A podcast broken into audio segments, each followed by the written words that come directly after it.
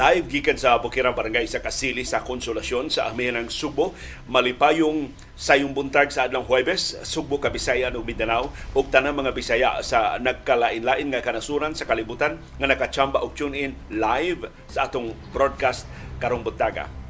Doon natay latest sa pagawas na sa super typhoon nga siguring sa Philippine Area of Responsibility o pagpuli dayon humalas pila ka oras ni kasud sa PAR ang severe tropical storm nga si Hana nga gitagdang mukusog sa musunod nga mga adlaw ato ng subayon karong buntaga.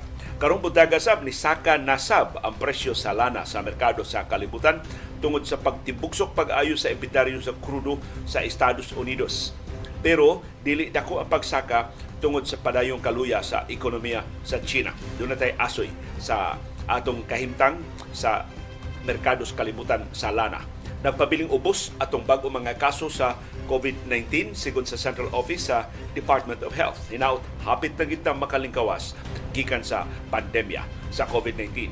Samtang ang Departamento sa Edukasyon nagkasungi ang ilang mga numero. Ilang giangkon nga gidaghanon sa kakuwang sa mga classrooms ng kakuwang ang ang gidakon sa kakuwang sa classrooms mas grabe pa di ay kaysa ilang gitugan ng mga numero. Gitugan sila 159,000. Karon doon higher number na gitugan ang usa sa ilang mga undersecretaries.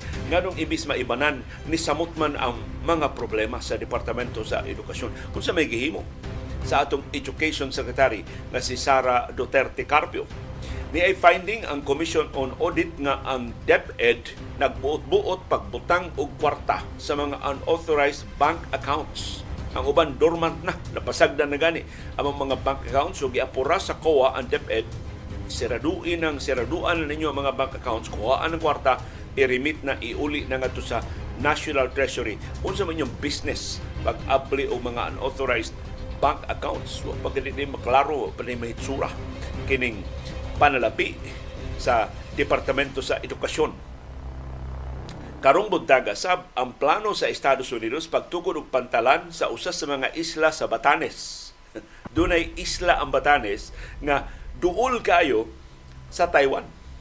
Og ang gobernador sa Batanes ni auhag sa Estados Unidos palihog tukuri mi dinhi og pantalan alternatibo kung dagko kay bawo do na pamikadungguan dito na ang Estados Unidos nagsusi na sa feasibility pagtukod og pantalan. Kung makatukod og pantalan ang Estados Unidos dito, mahimo na niyang gamiton kung si Bako dunay kaguliyang sa Taiwan. Musamot pag ulbo ang kaspa sa China. ni ining aktibo ng presensya sa Estados Unidos dinis ato sa Pilipinas. Sa iyang bahin, ang hefe sa Armadong Kusog nga si General Romeo Browner niingon magsugod na sila pag-ayo sa PRP Sierra Madre aron mo arang-arang na ng Pinoy-anan sa kasundaluhan sa Ayungin Shoal. Matod ni Browner katungod sa Pilipinas sa paghakot og construction materials, pag-ayo sa BRP Sierra Madre, pagtarong sa Pinoy-anan sa atong kasundaluhan kay ang Ayungin Shoal kabahin sa atong nasudnong teritoryo. Sud sa atong exclusive economic zone. Di kabuot ang China unsay atong buhaton. Kung saon pagpalusot ang mga construction materials kung babaga na sab sa mga barko sa China. Ang Gilas Pilipinas dunay duwa nahibiling duha pa kadua batok sa South Sudan, batok sa China.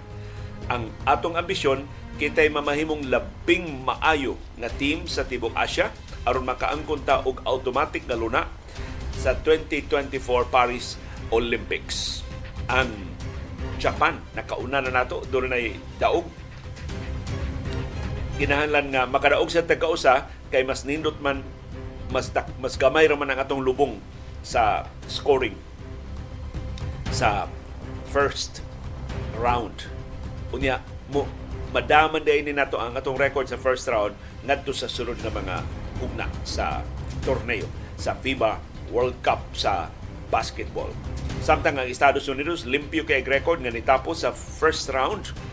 Gida, gipildi nila ang Jordan bisan sa presensya sa usa ka kanhi magdudua sab sa National Basketball Association. Ning higayuna si Anthony Edwards na. Naka, nakagawas na gud ang tinud abilidad ni Anthony Edwards sa pagpangu sa US team batok sa Jordan. o sa atong viewers views labihan ka mapuslanon sa inyong mga opinion o mako anda magiglalis nga ang viewers views may labing importante nga bahin sa atong programa unpredictable di ka katuo nga kalapad kalukop sa inyong panglantaw mas maayo pag gamoy muda moy mo duma ning atong programa mas mapuslanon patingali pero daghang salamat sa inyong pagsalig sa atong programa o pagtampo sa inyong bililhon nga mga panghuna-huna o karong buntaga. Nakamata na ba ang katawhang Pilipinon? Bisag asa ka mga social media sites nga mutanaw, sus ang komentaryo katawan, pintok na kayo. Naningil na sa saad sa 20 pesos nga kilo sa bugas sumay. Bisan ang opisyal nga mga litratos Malacanang nang gipagawa sa Presidential Communications Office, imuntan aon sa comment section, ang katawhan na puno na. Ang katawhan na suko na. Nakamata na ba ta? Muna itong kasayurang kinoy ko yan karong buntaga.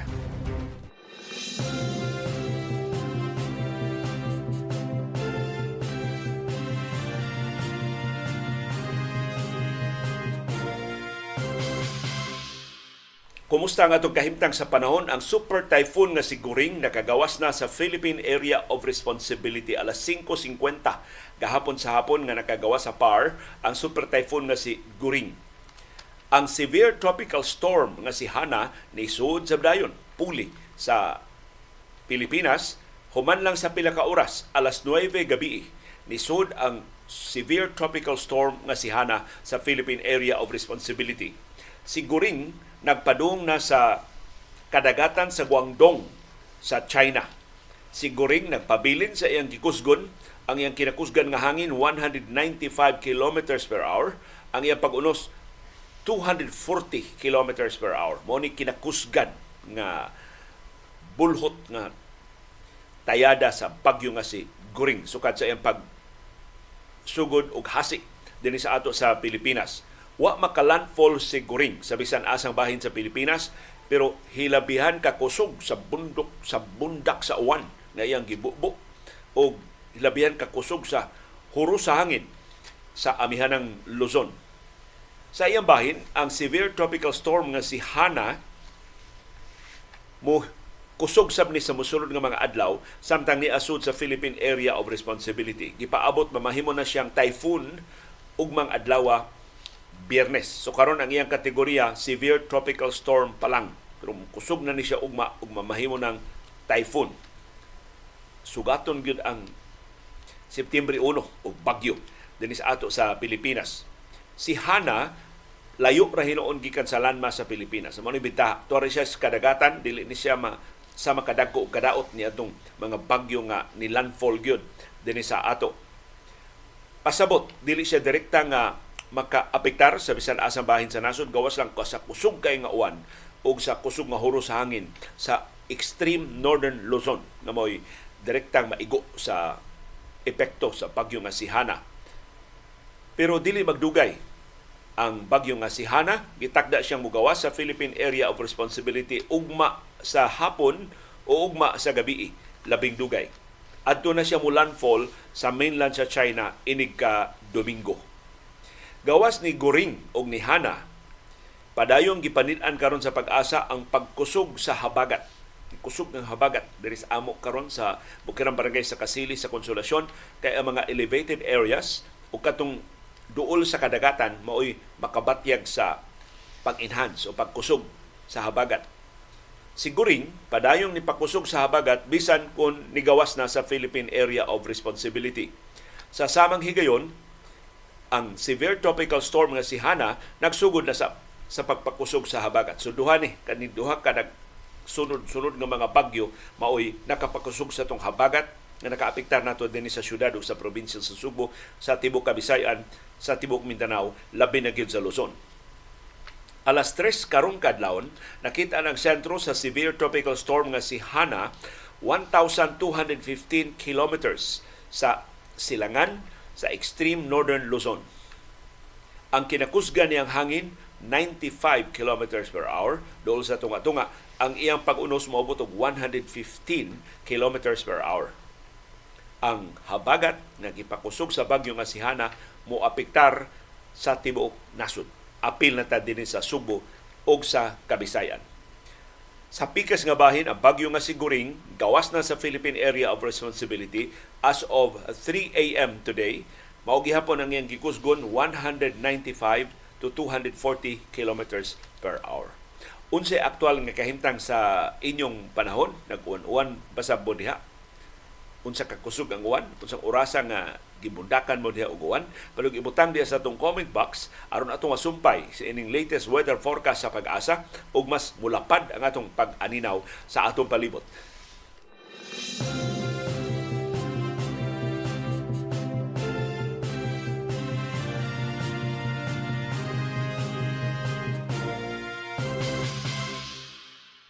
Di maayong balita, ang padayon nga pagsaka sa presyo sa lana sa merkado sa kalibutan dili sama kadako ang pagsaka kagahapon.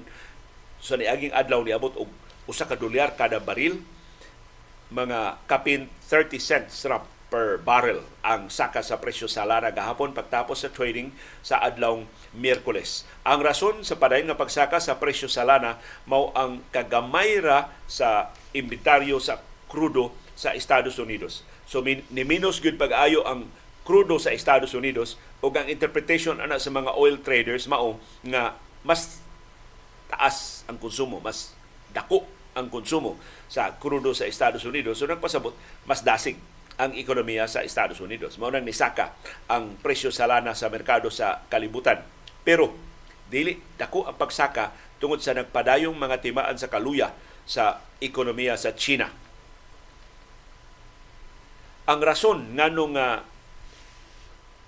dako kayong saka sa presyo sa lana gahap atong niaging adlaw niabot og usa ka dolyar kada baril tungod to sa paghuyang sa US dollar ug tungod sa paghuyang sa jobs data sa Estados Unidos nga nakadasig sa mga oil traders sa pagtuo nga dili na paumentuhan o kung umentuhan man gamay ra kayong aumento sa interest rate sa Federal Reserve sa Estados Unidos kay ang pagsaka sa interest rate makapaluya manggod sa ekonomiya.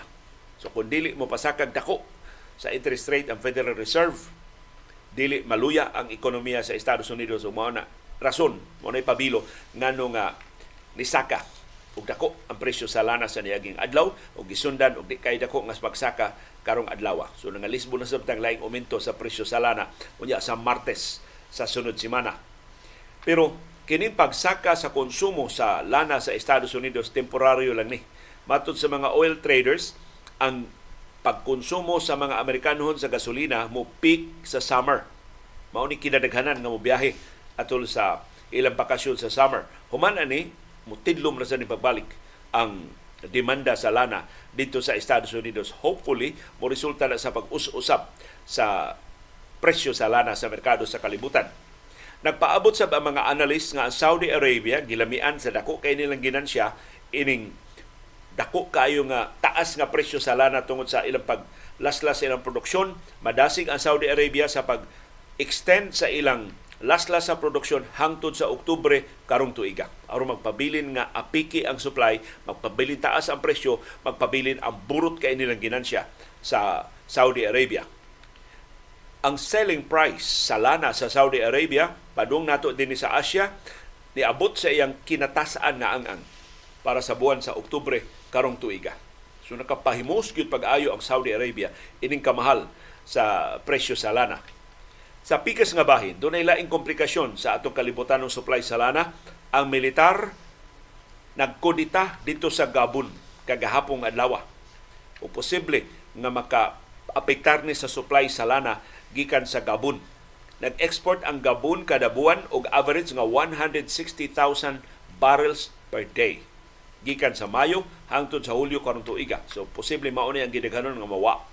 Madugangan pa gyud ang kanihit sa kalibutan ng supply sa lana ug magpasabot na posibleng musaka padayong musaka ang presyo sa lana sa merkado sa kalibutan. Pero dili dako ang pagsaka kay nagpadayong luya ang ekonomiya sa sa China usas ang latest nga timaan nga laluya ang ekonomiya sa China pertin dakuha sa export nga krudo sa China. Kining China mao ni biggest nga crude importer. The fact nga ni-export na siya sa iyang krudo na iyang gipang-refine na mga dagko kay refinery plants sa China, nagpasabot wa niya mahurot ang iyang gi-import nga krudo karon iyang gi-export pagbalik isip final product na sa krudo.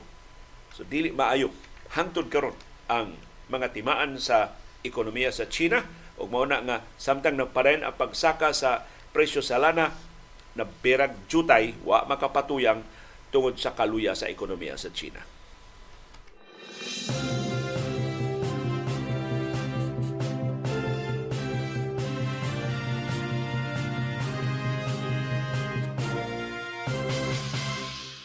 Ang maayong balita, nagpabiling ubos ang atong bag-o mga kaso sa COVID-19 nga gi-report sa Central Office sa Department of Health. Sa tibuok Pilipinas, doon natay 101 ka bag-ong kaso gahapong adlaw. Ang atong active cases, 2,633. Mauna lang na ang mga pasyente na hibilin sa itong mga ospital o isolation facility sa tanang rehiyon, sa tanang probinsya, sa tanang syudad o sa tanang lungsod sa Pilipinas mas makapadasig ang ato mga COVID-19 cases din sa Subo ug sa Central Visayas duha ra ang atong bag-ong mga kaso sa tibok rehiyon kagahapong adlaw. Ang usa sa Bohol, ang ikaduha sa siyudad sa Lapu-Lapu. Sila ran duha, Bohol ug Lapu-Lapu ang dunay tagsa ka bag-ong kaso sa COVID-19 gahapon. Way bag-ong kaso ang Cebu City, Cebu Province, Mandawi City, Bohol Province, Negros Oriental ug Siquijor province. Hinaot nga magpabilin ang kaubos sa atong mga numero hangtod hingpit ng gitang makalingkawas gikan sa tunglo sa COVID-19. Sa Estados Unidos, mo average na kuno sila og 50,000 kapatay sa COVID-19 ug ilan ang giisip nga acceptable na kuno na na fatality rate kung maura kuno nang gidaghanon sa mga matay sa COVID-19, di na sila mobalik og face masking, di na sila mobalik atong mga health protocols nga gipatuman aron dili magtinagdanay sa COVID-19. So ang COVID-19 finally giisip na sa Estados Unidos ug sa ubang kanasuran nga ordinary flu. Mura na lang ordinaryo nga trangkaso pero ang nakapait ani kung ang maigo ang 60 anyos pataas kung dunay mga comorbidities kuyaw sa komplikasyon. Mao ni nagka parat aning COVID-19. So di lang yun una tingalit mo kumpiyansa. Ang active cases sa Tibok Central Visayas, sirado 100. Sa mao ni ang mga pasyente nga nas mga ospital o isolation facilities sa Sugbo, sa Bohol, sa Negros Oriental o sa Siquijor. Ang kinadaghanan og active cases mao ang Bohol dunay 27, ikaduha ang Cebu Province dunay 23, Ikatulo ang Cebu City, dunay 18. Ikaupat ang Sikihor, dunay napo. Ikalima ang Negros Oriental, dunay 8. Koreksyon, ikalima ang Lapu-Lapu City, dunay siyam. Ikaunom na lang ang Negros Oriental, dunay 8. Ug ang ikapito mo kinagamyan og active cases pero ni Saka og jutay sa niaging mga adlaw dunay lima ka active cases ang siyudad sa Mandawi. So palihog, di una tamo tangtang sa tong face mask sa crowded areas, di lang una tamo appeal sa wa kinahanglan nga mga tapok-tapok. Ug ato lang yapong i-extend og jutay ang atong pagtabang pagbadlong, pagmaymay batok sa wagi kapuslanan nga mga kiat-kiat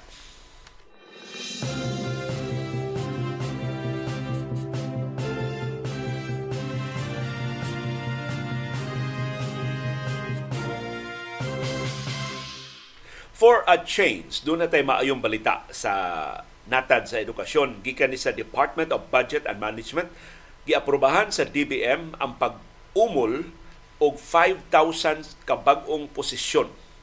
So maka-hire og 5,000 ka mga kawani ang Departamento sa Edukasyon para sa mga non-teaching positions. Dili ni para mga magtutudlo, So, ingon mo, ingon ka, good news. Ngano di man na magtutudlo ang gihire sa DBM. Padayon ang hiring sa mga magtutudlo, ay doon nganong hinay kaayo ang pagpang-hire sa Departamento sa Edukasyon sa mga magtutudlo. Pero kining 5,000 ka non-teaching positions, importante ka ini para sa atong mga magtutudlo. Kay karon ato mga magtutudlo, gawa sa pagtudlo sa mga bata, daghan kay na sila mga administrative chores. Diyot-diyot, mawa na sila sa classroom, dali-dali dito itawag hatag og report doon sila deadlines kada adlaw sa pagsumiter og report ngadto sa Departamento sa Edukasyon. Hopefully karon nga na-hire ning 5,000 ka mga non-teaching personnel sa Departamento sa Edukasyon, kanang mga administrative chores adto na, na sa mga non-teachers. Pareha ba sa mga pulis? Kaniadto ang mga pulis, maoy mo makinilya ang ilang mga reports imbis magpatrulyas dan ang mga pulis na sa opisina gaid og administrative chores. Until pipila ka tuig ang nilabay gi-intensify sa PNP ang pag-hire o mga non-uniform personnel. Kanang gitawag nila mga NUPs sa Philippine National Police. Usas na hire ana akong guwapang amiga nga taga ABS-CBN uh, din sa Subo. O karon pinangga na kay siya sa labing tagko nga mga opisyal sa kapulisan din sa Central Visayas kay maayo man kay mosuwat. Maayo kayong mo suwat sa ilang mga mga diskurso. So pila na ni ka mga dakong opisyal sa kapulisan nga tawgon siya aron mo imuhimos PowerPoint presentation mo ang iyang expertise sa ABS-CBN na puslan gyud sa kapulisan isip nine non-uniform personnel. So mo sa nigihimo karon sa Department of Budget and Management, mga NTPs, mga non-teaching personnel ang gipang-hire. Ang bagong gitukod, giumol nga non-teaching positions naglakip sa 3,500 ka administrative officer 2 positions aron ni pagrelibo sa mga magtutudlo sa ilang administrative responsibilities. Doon sa giumol nga 1,500 ka Project Development Officer o PDO1 positions aron mo asister sa Administrative Officer 2. Ang pangutana, asa man ni i-deploy? Apil ang Central Visayas sa deployment area ining 5,000 ka mga non-teaching personnel.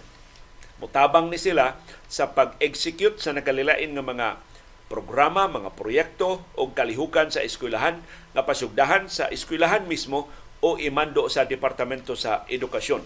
Pilay sweldo sa administrative order sa administrative personnel 2 o sa PD2 Project Development Officer ang AO Administrative Officer 2 27,000 pesos kada buwan ang ilang basic salary. Mato ni Budget Secretary Amena Pangandim, Pangan, Pangandaman ang pagtukod sa non-teaching personnel mupalingkawas sa mga magtutudlo sa ilang ubang mga gimbuhaton o hopefully makafocus na sa ilang lesson plan sa ilang pagtudlo sa mga bata. Pero reality check ta palihog. Ang gitu, giumol nga non-teaching positions 5,000 ra. Asa man ni sila i-deploy? Wa pay breakdown ang Departamento sa Edukasyon pilay ihatag sa Central Visayas asang lugar sa Central Visayas nila sa i-assign, paghatag lang yung ideya unsa ka kuwang kining 5,000 non-teaching positions, paibaon mo namo doon natay 18 ka mga rehiyon. Sa Pilipinas, doon natay 81 ka probinsya, doon natay 145 ka mga syudad, doon natay 1,489 ka mga munisipyo, ug doon natay 42,029 ka mga barangay. Pila man ka eskwelahan tanan nga nagkinahanglan o mga non-teaching personnel. Sa latest data sa Departamento sa Edukasyon, doon natin kapin 47,000 ka mga public schools tibuok Pilipinas. So, 5,000 iapod-apod sa 47,000 public schools, dili pa igo. 10% ra ang non-teaching positions, ang 5,000 non-teaching positions sa requirement ng 47,000, more than 47,000 public schools sa tibok Pilipinas. So, posible adto na sa niibutang sa mga dagko nga syudad, nga kayo mga magtutudlo, ang gagmay taong kayo mga eskwelahan, magkarakaragi po mga magtutudlo, hatagan og trabaho ang mga bata kay mo biya sa classroom kay mo dali-dali dito dukdok sa ilang report kay alas 10 buntag ang deadline, alas 11 buntag ang deadline, alas 3 hapon ang deadline taghanag reporting aning Departamento sa Edukasyon. Amot basahon man na nila ang mga report sa mga magtutudlo. O aron lang gina paglisod-lisod. Kaya wang dito nakita ang epekto na sa paglambo sa atong sistema sa edukasyon hangtod karon.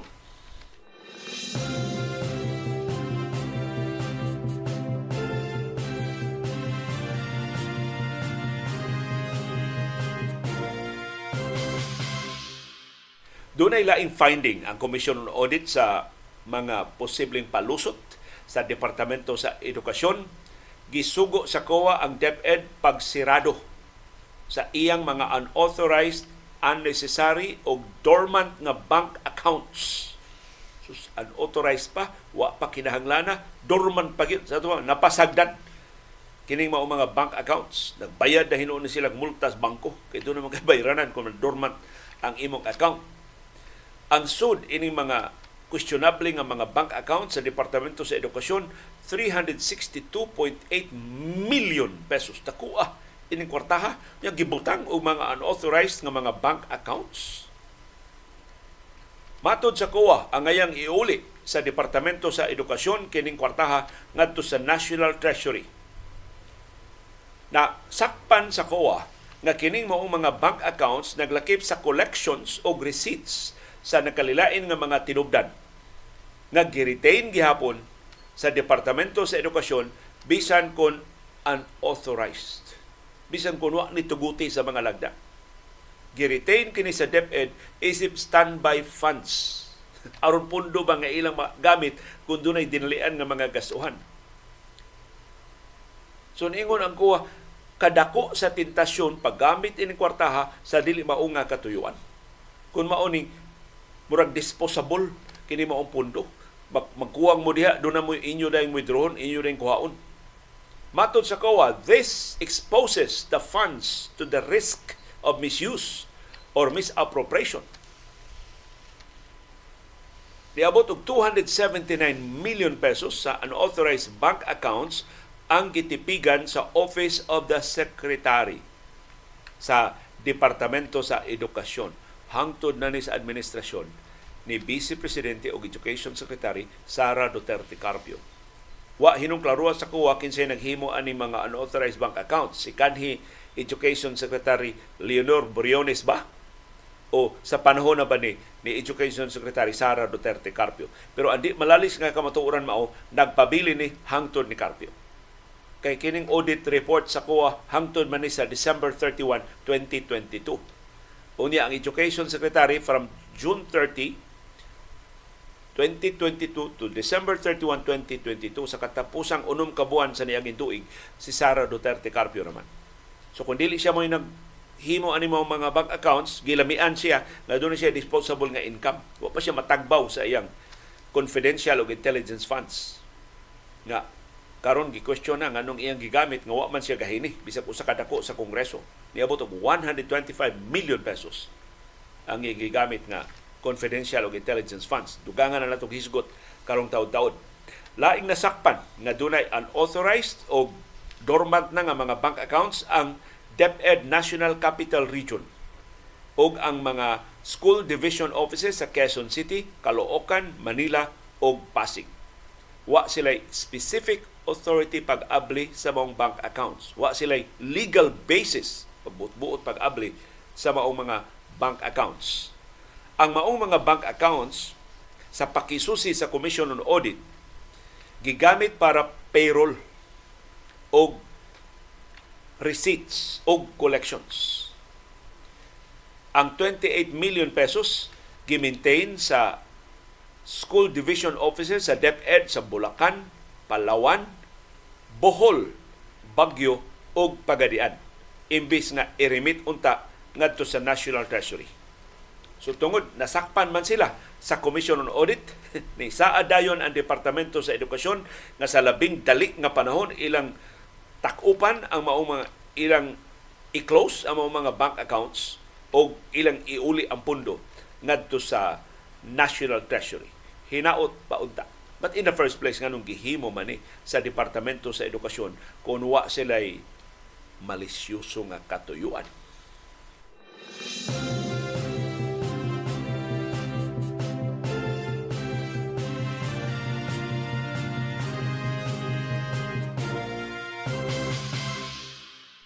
Pero ni ay timaan nga ang demokrasya ining nasura mahimorang inat-inaton, mahimong ipasigarbo, mahimo sang luukon. Usa ka kongresista nga oposisyon ni supak nganong pas gipaspasan pag-ayo murang kilat ang deliberasyon sa budget para sa Office of the Vice President.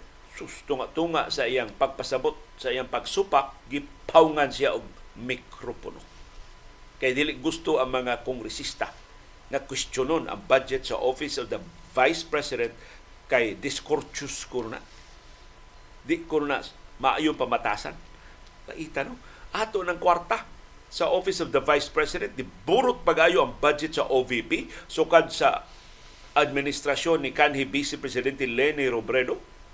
Wala man to kumot usa ka milyon kang Robredo yung budget sa una. Karon kapin duha ka bilyon ka pesos ang budget sa Office of the Vice President. Ingon ana ka daghang kwarta si Vice Presidente Sara Duterte Carpio apil na ng iyang 500 million pesos confidential ug intelligence funds. So gipaspasan pag-ayos mga kongresista ang pagtuki sa budget sa OVP. Unya wa nay diskusyon, wa nay lalis, diha untay ni lalis gipawngan sa mikropono. Ang House Appropriations Committee naghimong public hearing gahapon sa gisugyot nga budget sa Office of the Vice President nga 2.3 bilyones pesos nakuha. Kang Lene Robredo wala ka usa ka usa ka usa ka bilyon ka pesos ang budget ni Robredo. Ang iyang budget niya ito, marag 700 million ra. Tanawa karon oh, 2.3 billion pesos na ang budget sa OVP. Ang public hearing may tungod sa budget sa Office of the Vice President nilungtad lang og 20 minutos. ug ang 20 minutos gidominahan sa mensahe ni Vice Presidente Sara Duterte Carpio. Why kongresista nakapangutana, why kongresista nakatimang. Diha unta ni suway pangutana, diha unta ni suway pagsupak, gipotol, gipaong ang iya mikropono. Why bisan usa ka kongresista nga nangaha sa pangutana sa Vice Presidente. Ngano dako kayo ang iyang budget sa Office of the Vice President. Ang anak ni Presidente Ferdinand Marcos Jr., ang BFF ni Inday Sara, maoy nangamahan na maoy nagpasiugda nga laktoron tani, paspasan tani. Si Senior Deputy Majority Leader Sandro Marcos, nga may representante sa Ilocos Norte, maoy ni pasaka umosyon pag-terminate sa hearing kabahin sa long-standing tradition sa House of Representatives and out of courtesy ngadto ni Vice Presidente Sara Duterte Carpio. Kortesiya. Mas importante para sa mga kongresista ang kortesiya ngadto sa Office of the Vice President kaysa ilang obligasyon pag-scrutinize sa budget sa second highest officer of the land. Murag yun ang ilabang kwarta 2.3 billion, sige, imo na na. Bahala na ka ang kwartaha. Ila man tong obligasyon, Obo sa 1987 Constitution, ang House of Representatives mo mo review, mo mo ag-ag sa gisugit nga budget sa Executive Department kay sila di power of the purse. Pero ilang gi surrender tungod sa kortesiya sa Office of the Vice President. Mausap na ang Office of the President kilabra sa na sa house out of courtesy. Sus, kadako sa tentasyon sa presidente o vice presidente sige patuyangin atong budget diha total korchos man kay mga kongresistang mga senador di man na nila tarungon og tuki patuyang ta diha unsa pa uban nato mga gastuhan ilista diha tanan. Ang motion ni Sandro Marcos gi sigundahan dayon sa mga magbabalaod pero nisupak ang tuto ka mga kongresista sa Makabayan Block. So dahil tuto ka supak. Pero wa tahura ang pagsupak. Tungod sa ilang pagsupak, ang presiding officer nga si kongresista Maria Carmen Zamora sa Davao de Oro, taga Davao ra ba? Maoy nag-preside sa public hearing kagahapon ni auhag og botasyon 21 ka mga kongresista ang nipabor pagtapos na sa hearing naway mangutana ni Vice Presidente Sara Duterte Carpio pero dunay usa ka dissenting vote. Isupak siya nga lakturon ang proceedings. Si ACT Teachers Party List Franz Castro mao ni supak. Ug iyang gipasabot nga ang iyang pagsupak pero gipawong ang iyang mikropono. Ni-insister si Castro nga gamito niya ang iyang panahon pag-interpellate aron sa pagpangayo o katinawan gikan sa Office of the Vice President nganong gigasto niya ang 125 million pesos nga confidential o intelligence funds nga wa man igahin sa iyang opisina atong 2022. In fact, ang 125 million pesos nga confidential o intelligence funds nasubay sa ACT party list gikan sa Office of the President, dili gikan sa Kongreso. Nganong gigasto man sa Office of the Vice President. Ug iyang gigasto sa labihan kapaspas nga paagi. Nahurot ang 125 million pesos nga confidential o intelligence funds in just 19 days. Udulan 7 milyones pesos ang gigasto ni Inday Sara sa katapusang 19 ka adlaw sa 2022 from December 13 to December 31 2022.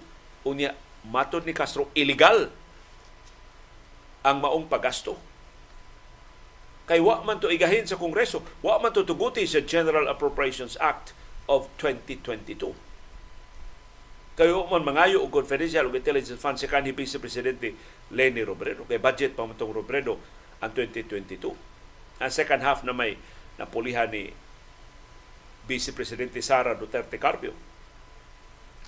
Si Carpio sa dihang gipagawas ni sa ACT party list nisulti atong Agosto 25 ay mong kabalaka, amo nang tubagon. Inig panalipod namo sa among budget dito sa House of Representatives. Unya na mi motubag ang binuang nga pasangil ni Castro nga illegal among paggasto sa confidential ug intelligence funds nga 125 million pesos amo na tubagon tanan igabot dito sa House. O gahapon ni abot si Duterte dito sa House. Nitambong siya sa budget hearing sa iyang gipangayo nga 2.3 bilyones pesos nga budget para sa Office of the Vice President. Pero wa siya manubag og pangutana, dali-dali siya og barog samtang nagsulti pa si Castro, gisinyasan ng iyang mga staff, lakaw sila, nibiya sila sa komitiba. Tanawa ra.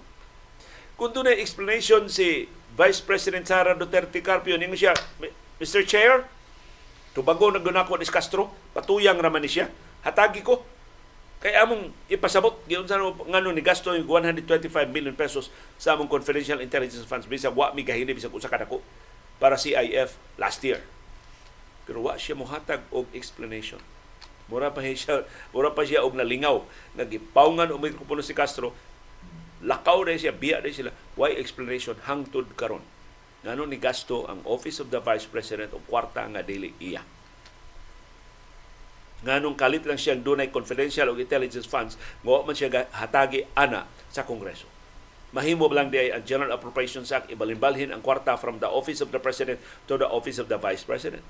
Gihimo na ni anhing Presidente Noynoy Aquino sa una, gipadlong siya sa Korte Suprema o gideklarar nga unconstitutional ang DAP. Mao ang disbursement ang acceleration program.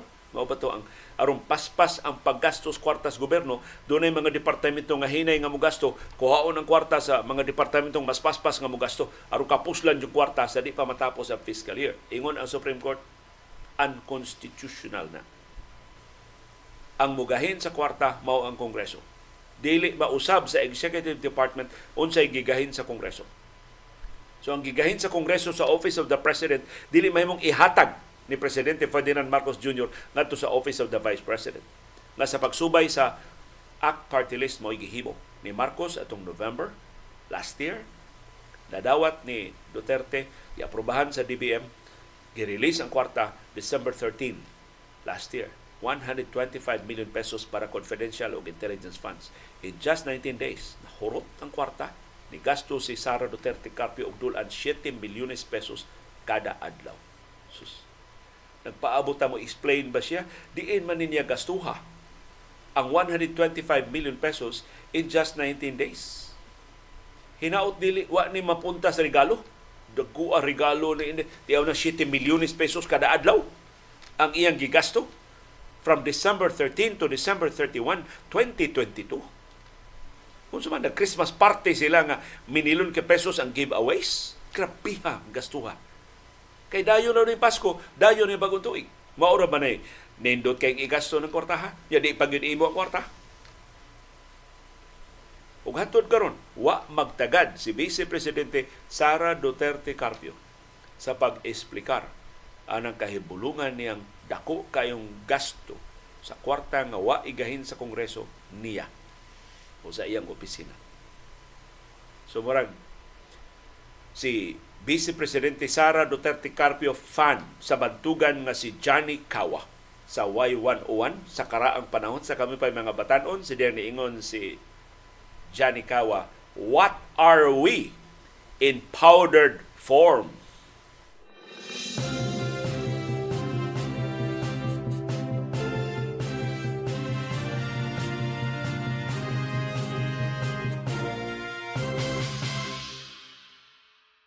Kumusta man ang kakuwang sa classrooms? Nga usa sa labing dakong problema sa Departamento sa Edukasyon. Wa gina matuki atol sa deliberasyon sa budget kay human sa deliberasyon sa budget sa OBP gituki sa budget sa Departamento sa Edukasyon. Wa gyud ni matuki ug kun imong subayon ang mga numero sa Departamento sa Edukasyon nagkasungi. Nakalilain nila mga opisyal wa gani magkauyon unsa kadako ang problema sa kakuwang sa classrooms. Ang sulti sa Departamento sa Edukasyon, di gyud masulbad ang kakuwang sa classrooms kay nagkinahanglan sila usa ka gatos ka bilyon ka pesos kada tuig. aron masulbad ang problema sa classrooms by 2030. Sa ato pa sa musunod nga pito ka tuig o unong katuig na lang kay 2024 naman yung budget nga ilang karong gipanday sa Kongreso, ilang silang gahinan og 100 billion pesos kada tuig aron wa na classroom shortage by 2030. Tungod ini, dako ang hulga nga mopadayon pagtimbugsok ang kalidad sa edukasyon sa Pilipinas. Kay bahala pagblangkuhan na ang mga classroom walls kung maghuot gihapon ang mga bata, murag gihapon silang sardinas diya sa classrooms unsa man nila pagkaton. Di gani sila magdungganay. Bisag musinggaak pang magtutudlo tungkol sa kahuot sa classrooms sa pag-concentrate sa mga bata. So karon matod sa Departamento sa Edukasyon, nangita sila kwarta outside sa national budget. Di man sila mahitabong hatagan og dugang 100 billion pesos para pagtukod og classroom sa tinuig nga budget. So mangutang na lang sila. Kita gyapon po ibubayad anang utanga. Nangutang sila sa Japan, mangutang sila sa Estados Unidos, mangutang sila sa ubang kanasuran. Pero ni ay nakadani sa akong pagtagad. Ang giangkon sa Departamento sa Edukasyon, pagsugod sa school year 2023-2024 adtong Agosto 29, matod sa DepEd, kuwangan ta og 159,000 classrooms. Dako na kay ng numero ha, Kay ang atong kuwang last year, 91,000 classrooms ra.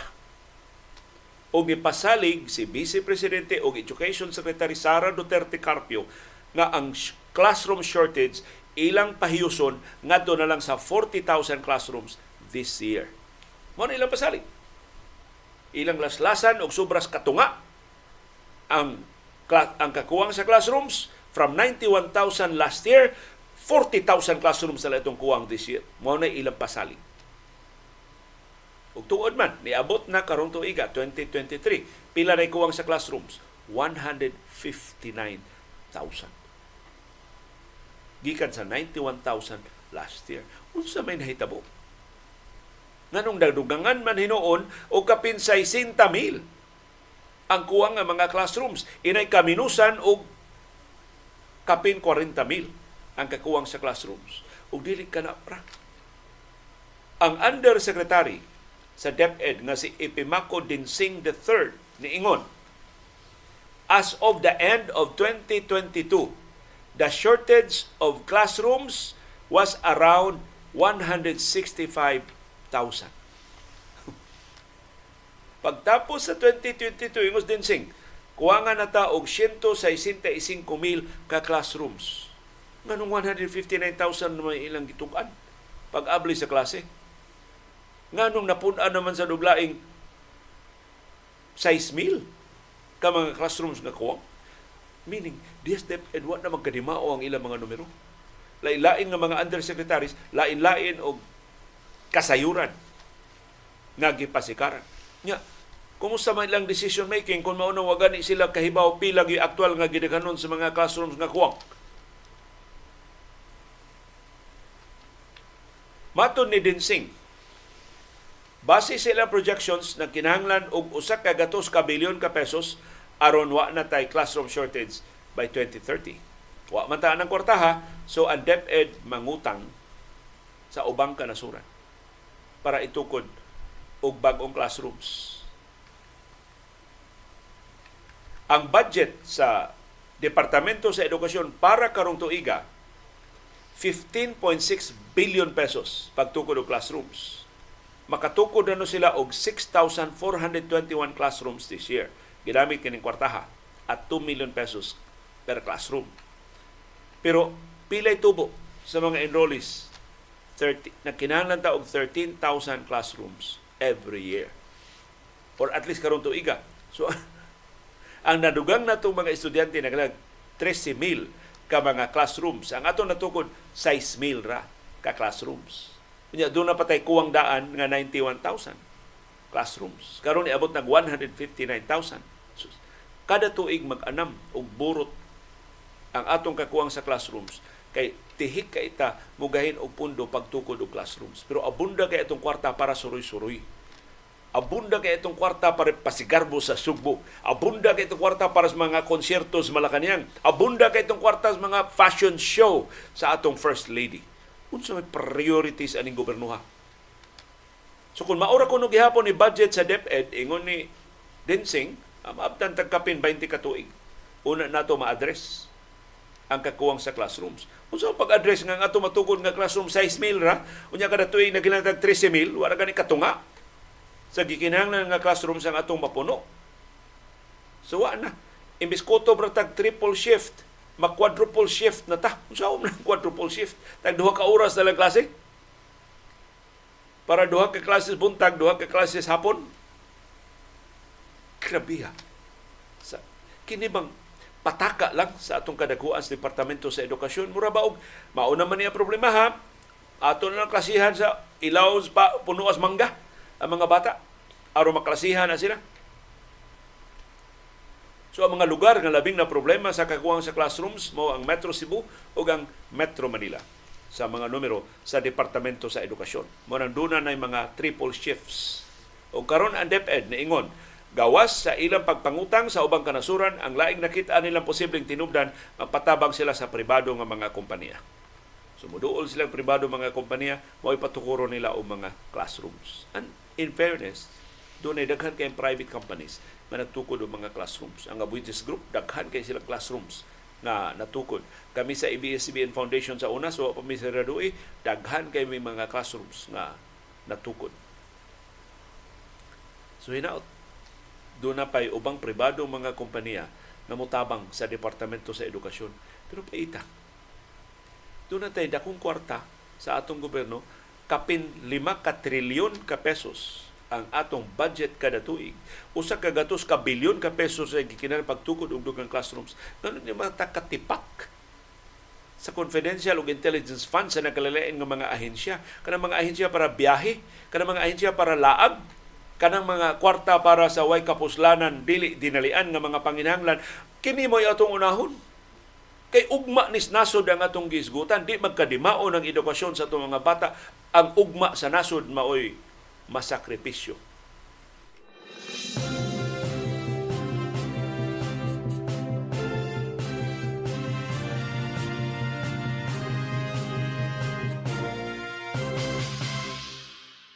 Unsay latest atong kanhi police nga nahilabigit og road rage incident dito sa Quezon City.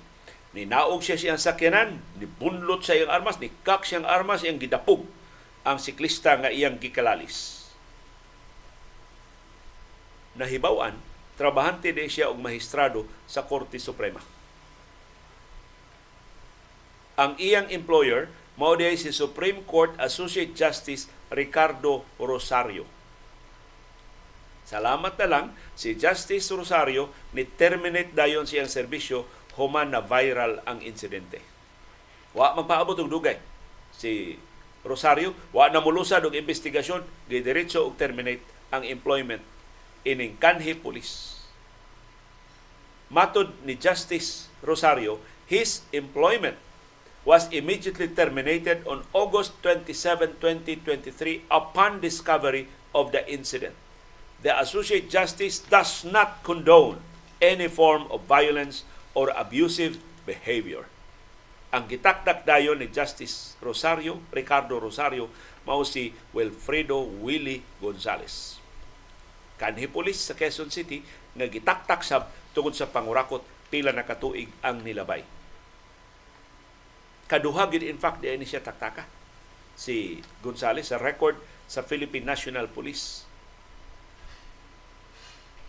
Matod sa PNP, una ni siyang gitaktak atong 2006 tungod sa kasong grave misconduct.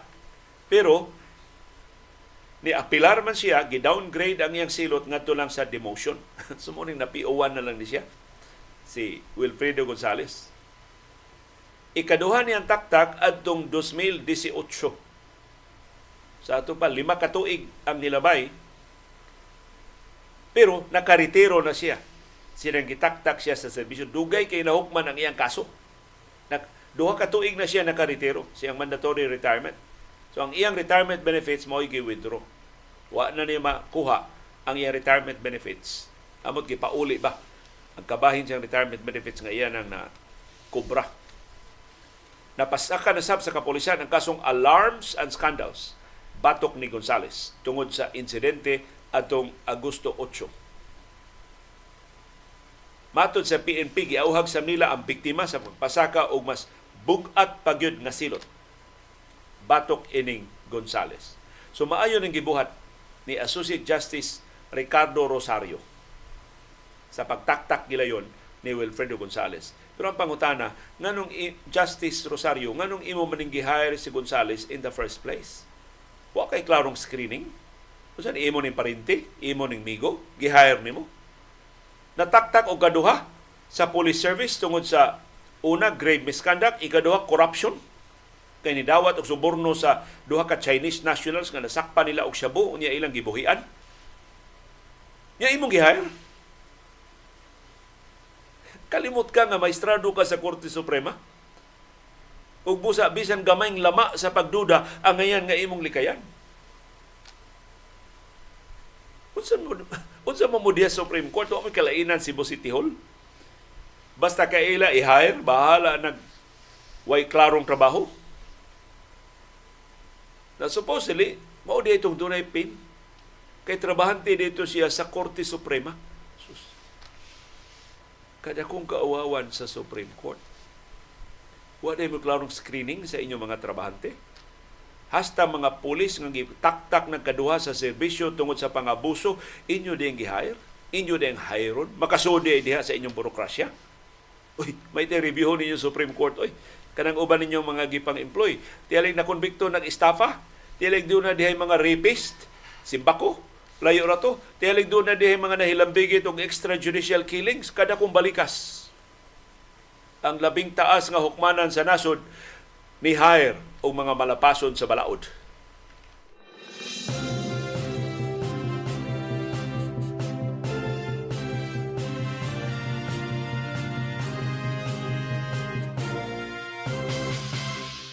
Ni ay opisyal sa kapulisan nga nadutlan og uwaw Nahibaw ko ang saktong sumpay ana, sana all.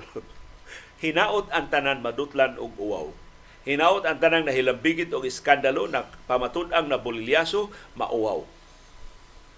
Dili magpapating.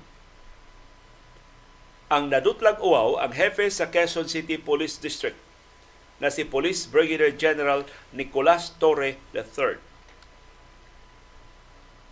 Ang iyang atraso siya nag-organisar atong press conference ni Wilfredo Willie Gonzales katong kanhi pulis nga gilambigit o sa road rage incident sa iyang syudad.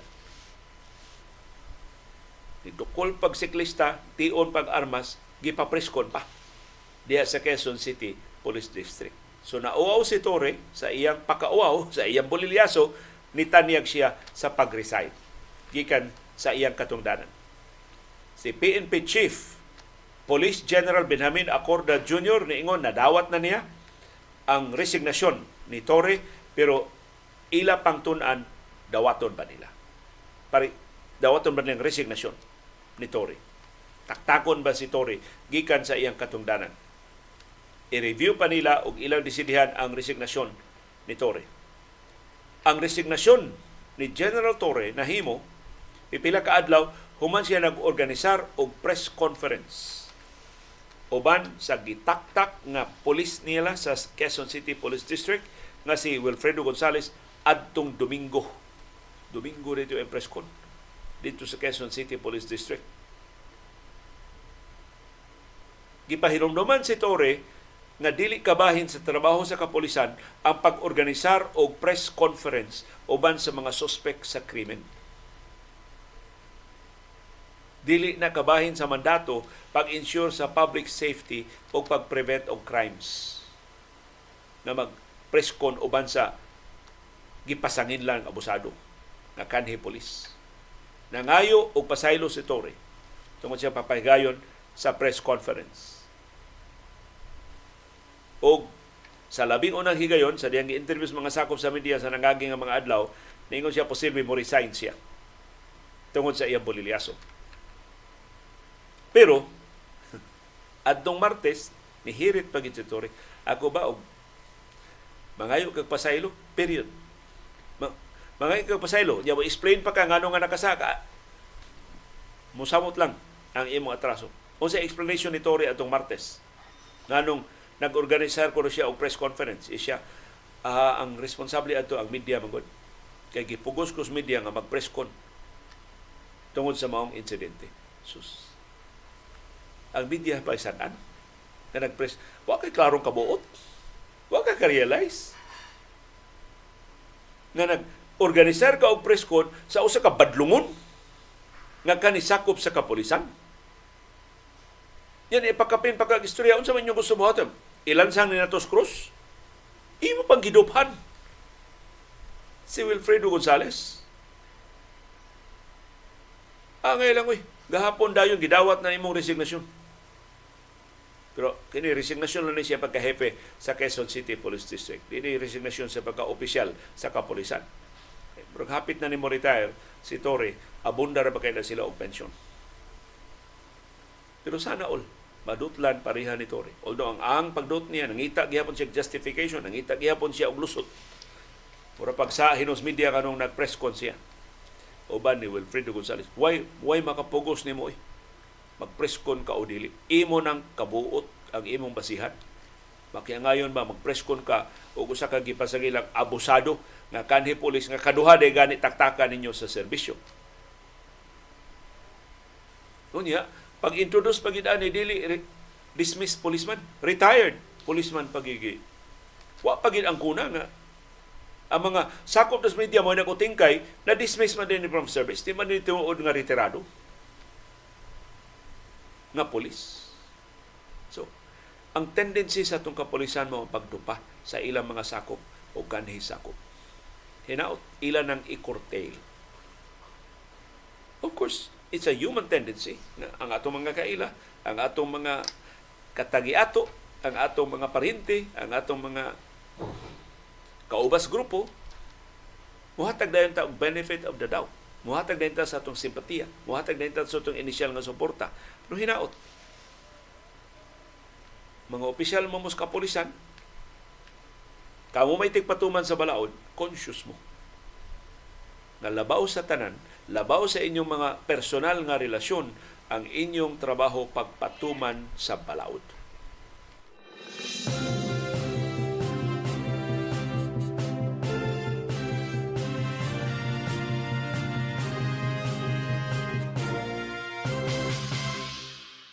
gipahibaw sa hepe sa Armadong Kusog nga si General Romeo Browner Jr.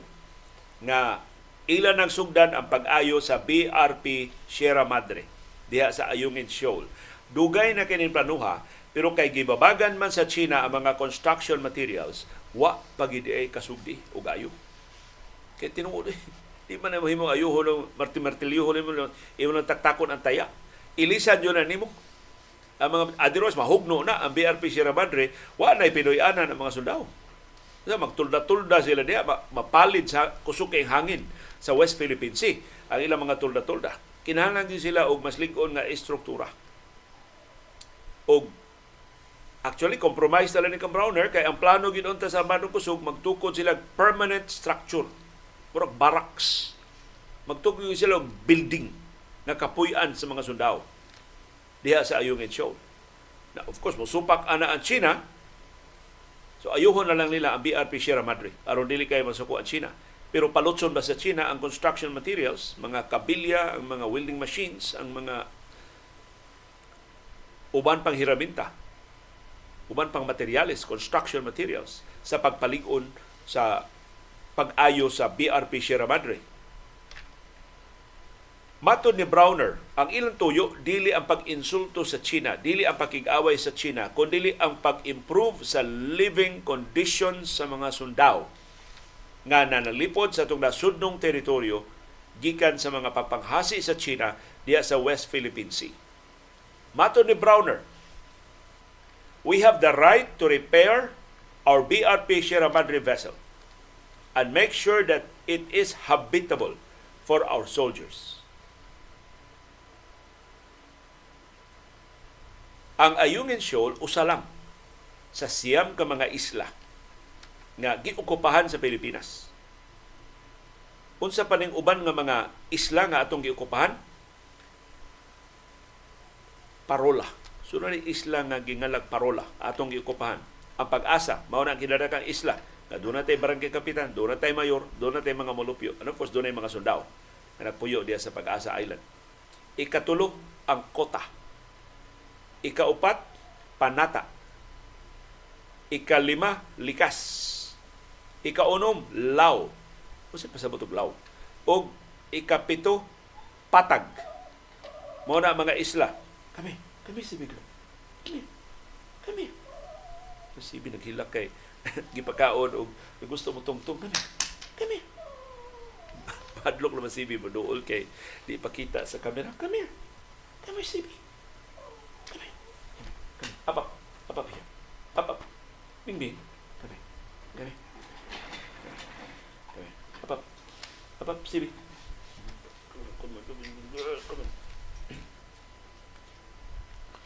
Si Sibi. Ako yung na kugos. Mugrit kasi ba sa atong mga tigpaminaw? Manaa sa mga isla sa West Philippine Sea. Kaya nakatune in sila nato na sila sa Parola, Pag-asa, Kota, Panata, likas, law, ug patag. Unyang ikawalo nga giukupahan nato ang Rizal Reef. So maraming dili gyud siya isla, Rizal Reef ang atong giukupahan nga mga features diya sa West Philippine Sea. So ingon si Browner, ang ngayon lang na atong hatagan og saktong shelter ang atong kasundaluhan ining mga features nga atong giukupahan dili na tabako ang gitangang ni CB ang iyan ang dentastix. Sige sib. Uh, kan ano ang dentastix diya sa imong kuranan ha? So diya si CB nagkaon siya dentastix sa akong tapad.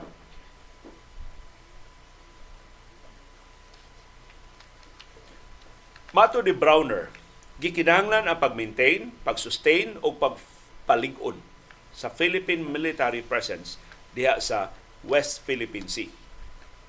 Wa hinon muhatag si Browner og dugang detalye sa timeline sa pag-ayo sa BRP Sierra Madre. Ingon si Browner, in case we bring construction materials intended for BRP Sierra Madre, they have no right to question it.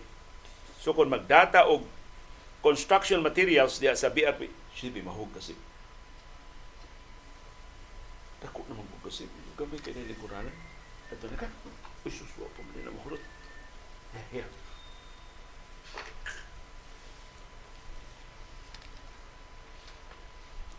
Why katungod ang China pagbabag sa construction materials nga dadon diha sa BRP Sierra Madre. It's not their business. The Philippine ship we're going to is within our exclusive economic zone. Why labot di makapangbabag, di makapanghilabot ang China. Kaya ang atong barko nasud sa atong nasudnong teritoryo. Mato ni Browner, ang ilang padadon sa construction materials, mga civilian ships mga civilian boats. The best thing to do is the use of civilian boats to avoid provocation. The same tactic utilized in the resup- resupply mission successfully done last week. So mo nang mga gagmay kay mga barko ug sibilyan yung mga barko ang ilang gamiton aron di gyud masaypan sa China ug di mapasangilan sa China nga lain ang ilang katuyuan. So kining kargahan sa atong mga pagkaon, kargahan sa construction materials, mga gitawag ni gray ships mga sibilyan nga mga barko gagi charter sa Philippine Coast Guard sa Philippine Navy aron pag-resupply o karon pag tukod o pag-ayo sa BRP Sierra Madre diha sa Ayungin Shoal.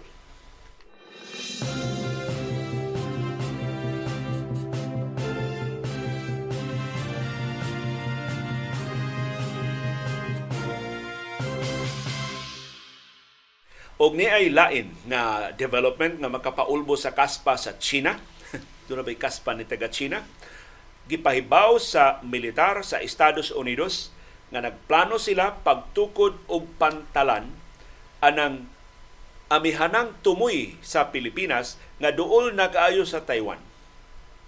Kung nadayon kining pantalan nga tukuron sa US military makahatag ni og access sa Amerikanhon nga mga sundao sa labing duol nga isla nga nag-atubang na sa Taiwan. Ang tukuron nga pantalan anha sa usa sa gamay kayong isla sa Batanes. 200 kilometros ra gikan sa Taiwan. Perti duula. Ug ako nakaadto mig Batanes ni Iris ha. Nindot kay Batanes. Karon ting bagyo naman ay ay na adto sa Batanes pero kanang mga buwan nga wa pay bagyo. Kas ka nindutas Batanes Unya adto mo dito, dili lang pila ka adlaw. Puyo mo dito usa ka semana aron inyo malukop ang Batanes perting ninduta. Lami kay ilang pagkaon dito, labas kay ilang mga isda dito.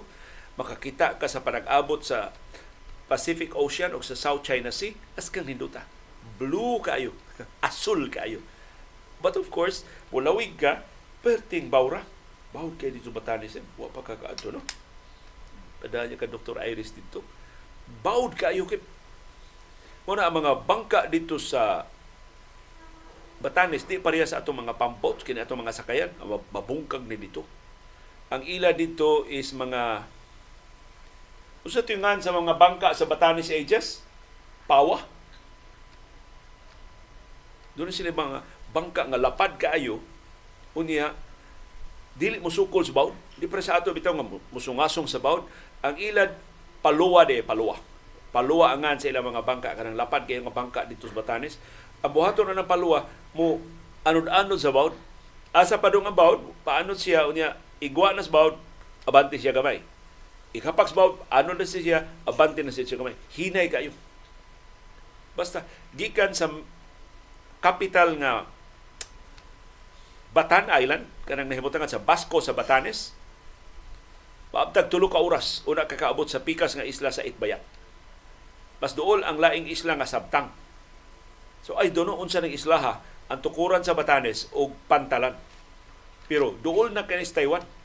Ang mga radio stations dito kay kada lugar ang mga tuon maminaw man ko og mga radio stations wa nay taga wa nay radio stations Manila mabati dito sa Batanes. Mas daghang radio station sa Taiwan nga mabati dito sa mga istasyon sa radyo sa Batanes. So, strategic kayo ni Batanes para sa kami. Kami. Kami. Kami. Ganahan pa ng CB pakita ninyo. Kami. Kami CB. CB girl. Kami. Manakagaon. Sa imong dito sticks. Manakaon si CB. Minaw lang ka sa diskusyon nato sa pantalan sa USA natukuron dito sa Batanes. So kung makatukod ni og pantalan ang Estados Unidos diya sa Batanes, dako kay ning bitaha nila pagposisyon sa ilang mga puwersa for possible deployment diha sa Taiwan. But of course, makapasuko ni pag-ayo sa China. Ang tukuran o pantalan kanang isla duol sa Bashi Channel.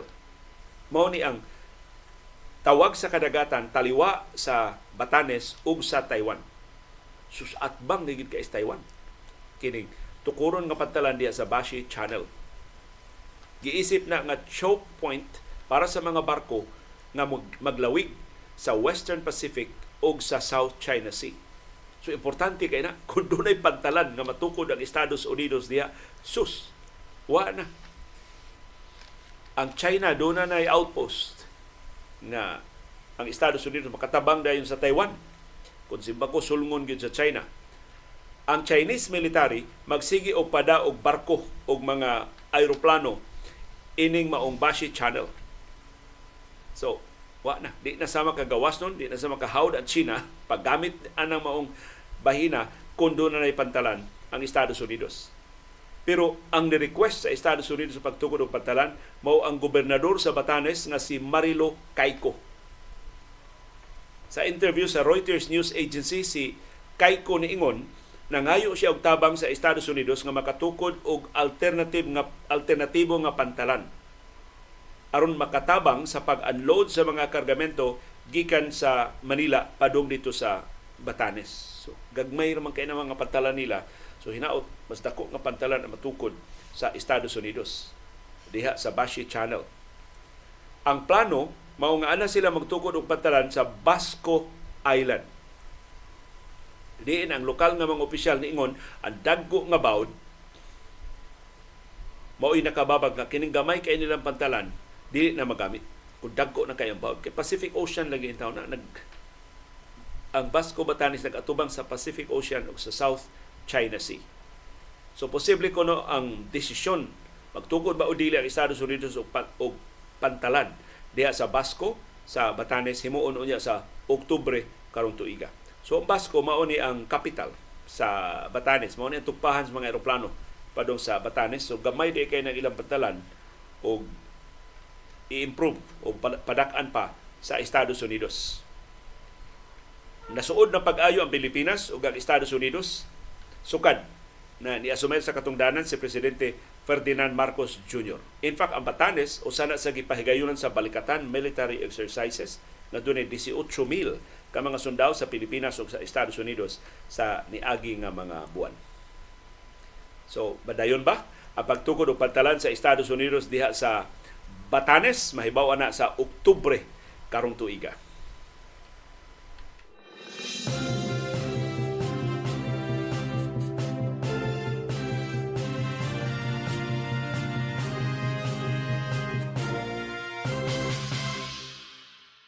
Ni ay makapakugang nga kalabuan sa paugdan sa kusog si kanhi senador Manny Pacquiao mobalik sa boxing. Ang mas makapakugang gusto siyang muaway sa boxing sa Olympics unya sa sunod tuig. Gipadayag ni Pacquiao ang iyang plano sa komunikasyon ngadto sa presidente sa Philippine Olympic Committee nga si Bumble Tolentino.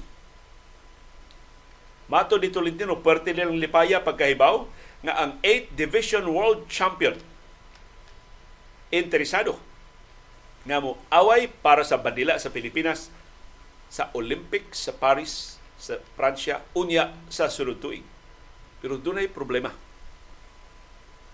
Di na maka-appeal si Pacquiao sa qualification sa Asian Games na ipahigayon sa Hangzhou unya sa sunod buwan. Kay usas mga mo qualify ka sa Olympics kung ikay dominar sa Asian Games. Ang edad ni Pacquiao di naman mada. Plus, sunod buwan na ang Asian Games. Saka Grings Pacquiao nga way practice kakuyaw. Madisgrasya hinon si Pacquiao. Pero niingon si Tolentino nga ilan nang gi tawag ang atensyon sa Association of Boxing Alliances of the Philippines o ABAP ug ang International Olympic Committee. Unsaon man ni nga makaaway si Pacquiao sa boxing sa Olympics sa sunod tuig. Ang International Olympic Committee mao mo supervisar sa boxing competition sa Paris human sa pagkasuspenso sa International Boxing Association. Ang labing sayon nga agianan ni Pacquiao aron makaapil siya sa Olympics mao ang Asian Games. Pero ang Asian Games dunay limit sa edad. 40 anyos ra ang kinadak-an nga edad sa mga atleta nga makaapil sa tanang sports. Kapi naman ni 40 si Manny Pacquiao. Pero doon na pay laing kahigayunan si Pacquiao nga makaapil sa Paris Olympics. Ang 44 anyos nga kanay senador ug boxing legend di las Pilipinas kundi sa tibok kalibutan makaapil sa duha ka Olympic qualifying tournaments nga gischedule unya sa sunod tuig. Dayo naging Olympics ang qualifying tournament. So kana posibleng apilan ni Pacquiao. Of course, iyan ang pangulatahon at tanang mo apil sa tournament o siguro siyang maadto sa Olympics. Ang lain pag yung ruta ni Manny Pacquiao aron di kay siya sa makahago sa pag-apil o mga qualifying tournaments mao ang pagkuha og Olympic spot ubos sa universality rule. Nade universality rule ang IOC. Pero siyam ra kaluna sa universality rule ang itanyag. Lima para sa kababayanan ug upat para sa kalalakinan. So ilang subayon, mo qualify bas Pacquiao, magamit ba niya ang universality rule para siya pagduwa sa Olympic sa boxing sa Paris. Ni puno si Tolentino, si Bumble Tolentino, nga ang ABAP, pinagi siyang chairman nga si Ricky Vargas, maka-accommodate ni Pacquiao sa mga qualifying tournaments. Si Pacquiao dunay gibugaton nga 66 kilograms. So mahimo siyang himuong sakop sa national team aron nga magiyahan siya sa qualification process. Si Pacquiao makapili sa mga kategorya sa boxing sa Olympics, mahimo siyang muaway sa 63.5 kilograms or sa 71 kilograms sa boxing program sa Paris Olympics na nitugot sa mga professional boxers sa pag apil. Kanindot kun si Manny Pacquiao mo'y mangu sa atong contingent sa Pilipinas sa boxing sa Paris Olympics.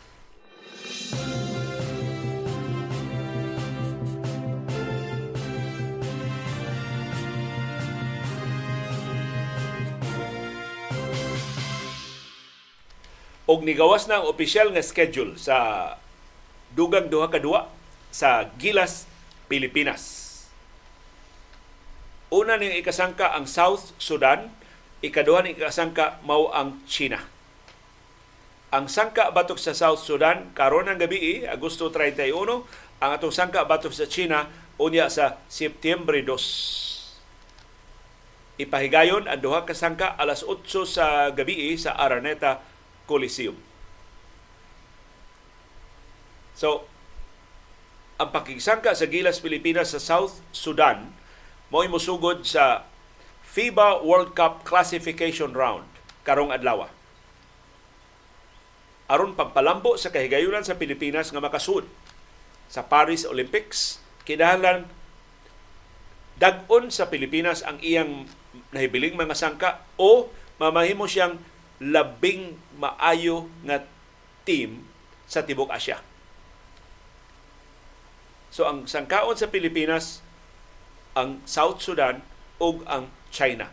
Ang South Sudan third placer, ang South China fourth placer. Na nahug sa third place ang Sudan sa Group B kay nakadaog siya kausa. Pero gipildi sila sa Serbia 115-83 sa duwa kagabi. So karon ang Gilas Pilipinas mo sunod nilang kasangka kinsa nangiwit sa Group A uban ang tulo ka pildi daog ang Gilas Pilipinas ang sunod human sa South Sudan ang sunod ikasangka sa Gilas Pilipinas mao ang fourth placer sa Group B nga mao ang China. Bangaas China ro no? Di kay maayo ang team sa China. Hopefully doon natin kahigayunan batok sa China. Sama sa Gilas ang China way daog sa Group B. So ang best placed Asian team sa FIBA World Cup maoy makaangkon og luna sa Olympics. Ang Japan mao nay nag-una kay doon na siya record nga 1-2. Usa yan daog duha iyang pildi.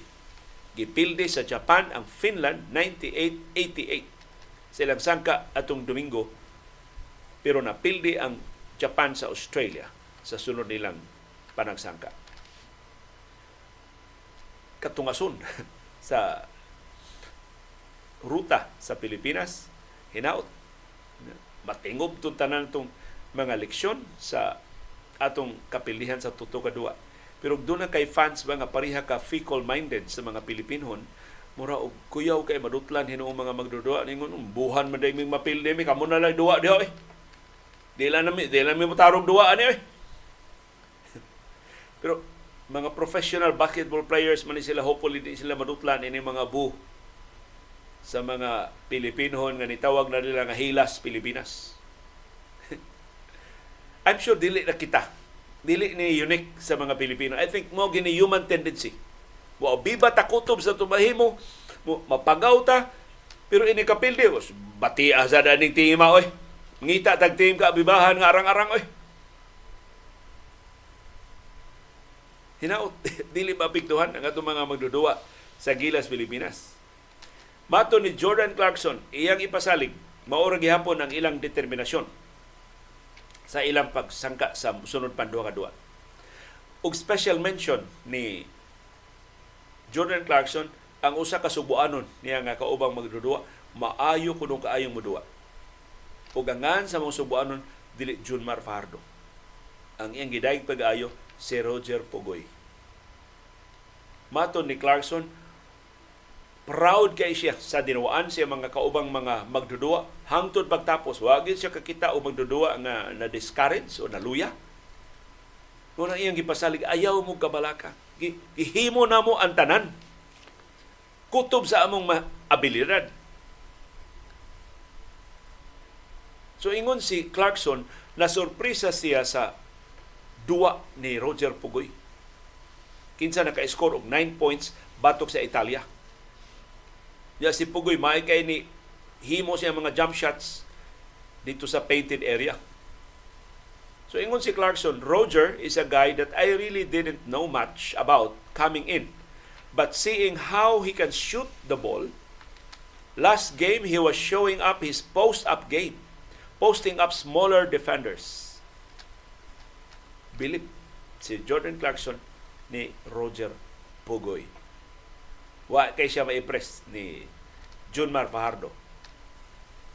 Believes na siya ni Dwight Ramos Kay nakauban na ni Dwight Ramos atol sa qualifying tournaments nga giapilan sa Gilas Pilipinas sa World Cup Asian qualifiers. Dwight has always impressed me. The way he approaches the game, kind of plays his role, he's aggressive. Nakascore si Ramos og 14 points batok sa Italia. Si Clarkson, ni believe sab ni AJ Edu. So, dako ning paglaom da si AJ Edu sa basketball. Si Carl Anthony Towns, believe sab ni AJ Edu. Ya, batanon pa kayo. 21 anyos mo si AJ Edu. Pero magsige mo siya ka-injured sa una. Karon na ni siya na healthy. So, karon na nakita na tinuod yun ng labok para sa Gilas, Pilipinas. So, yun si Clarkson, bahalag na pil din may katuo. Andam gihapon may mudua. O padak siya di taka kuhag kadaugan sa musunod nga duha ka duwa sa classification round aron nga mo qualify ta sa para sa Paris Olympics. Matod ni Clarkson, down the line, I think everybody really played hard and played well. So hinaot, ato man ang katungod ang pagbu, ato man ang katungod nga di nataganahan, ato man ang katungod ato tawgon si Chotres o Chok Reyes. Yes, by all means exercise your freedom of expression. Pero ti man eh. Gawa sa Gilas Pilipinas, wala tayo laing team. Daghan dyan ang tanong lang, Liyong anong imo man dipinsahan si Chotres? Pa mo dipinsa ni Chotres? Utrom sa kung ganahan na Chotres. Pero saan siya may coach? Unya, imong tanawon ang context sa participation sa Gilas Pilipinas. Kinsa may mga main financiers sa Gilas Pilipinas? Manny Pangilinan. Kinsa maning tao si Chotres? Manny Pangilinan. Di man na tao ni Manny Pangilinan si Tim Cone. Mo nang assistant ras Tim Cone ni Chotres. Kun mo ingon si Manny Pangilinan, kapuya na gasto ang gilas. Oy, sunod competition sa gilas, si Ramon ang nasab.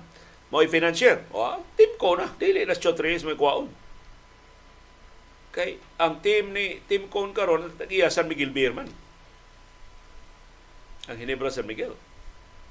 So, mao na context ngano nga ingon ini ang kamada sa Gilas Pilipinas. Kinsay ni gastos kwarta maoy magbuot sa direksyon sa team. So tungod ning Manny Pangilinan ngano nga si Chot Reyes mo head coach sa Gilas Pilipinas. O kapag pilig head coach di ni ipaagi og demokrasya. Dili popular si Chot Reyes pero saon siya may gisaligan ni Manny Pangilinan. Wa tay mahims.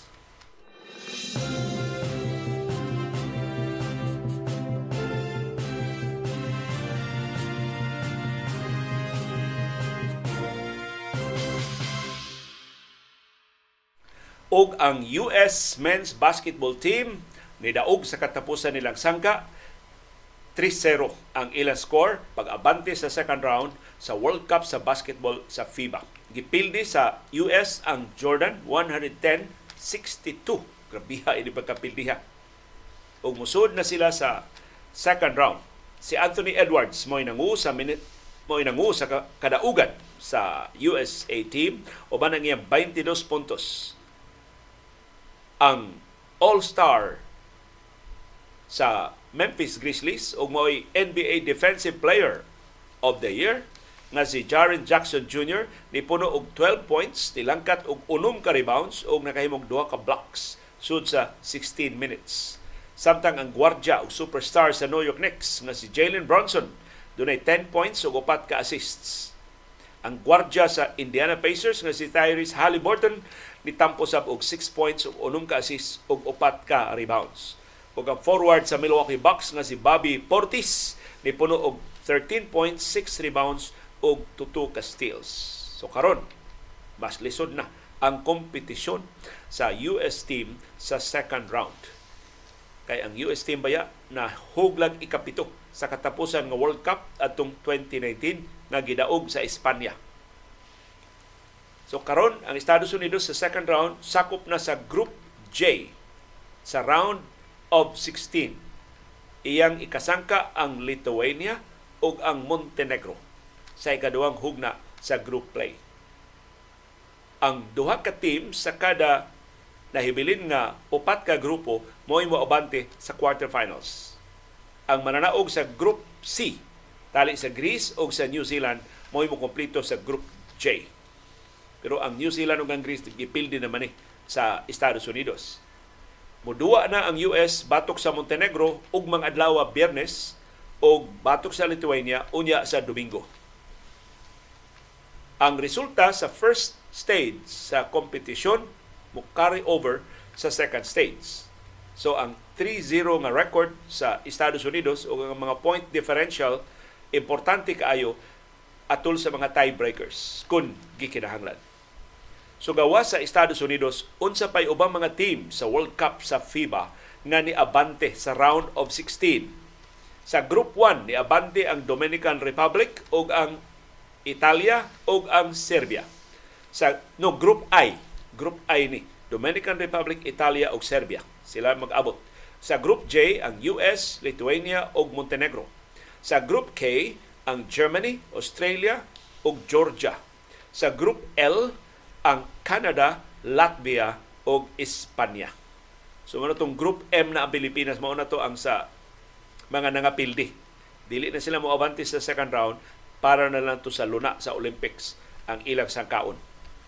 Kinsa pay ubang mga team sa FIBA World Cup nga impressive kaayo ang record. Lithuania 3-0. Why pildi ang Lithuania gipanguluhan sa superstar sa New Orleans Pelicans nga si Jonas Valanciunas. Ang Canada, wa say pildi, tuto ka daog sa Canada gipanguluhan sa NBA All-Star Guard nga si Shea Gelgius Alexander. Ang Canada nagtinguha pag-angkon og medalya sa World Cup sa labing unang higayon. Ang Dominican Republic gipanguluhan ni Carl Anthony Towns nga mao inipildi sa Gilas Pilipinas 3-0 sab wa sab sila ipildi. Ang Germany 3-0 sab gipanguluhan sa mga NBA players nga silang Dennis Schroeder, Franz Wagner, Mo Wagner o Daniel Thies. Ligon ang Germany, usa sa mga gikalisangan ng mga team sa FIBA World Cup. Ang Serbia, wa say daog. No, correction, why pildi? Bisag wa mo duwa ang finals MVP nga si Nikola Jokic, pero ang nahibiling mga magdudua sa Serbia perting lig una, naglakip ni Nikola Jovic sa Miami Heat o ni Bogdan Bogdanovic sa Atlanta Hawks. Ang Slovenia, gipanguluhan ni Luka Doncic 2-0. Wa sa pasay pildi si Luka Doncic kinsa ni score og 34 points sa first game og 37 points sa second game. Ngigag performance ni Luka Doncic sa World Cup. Ang Spain 2-0 sa duhanay daog wa pay pildi bisag wa mo duwa ang managsuon nga Gasol nga silang Pau Gasol o si Mark Gasol wa sa mo duwa si Ricky Rubio tungod siyang mental health pero nagpabilin nga ligon ang Espanya is basketball team sa World Cup sa FIBA. Daghang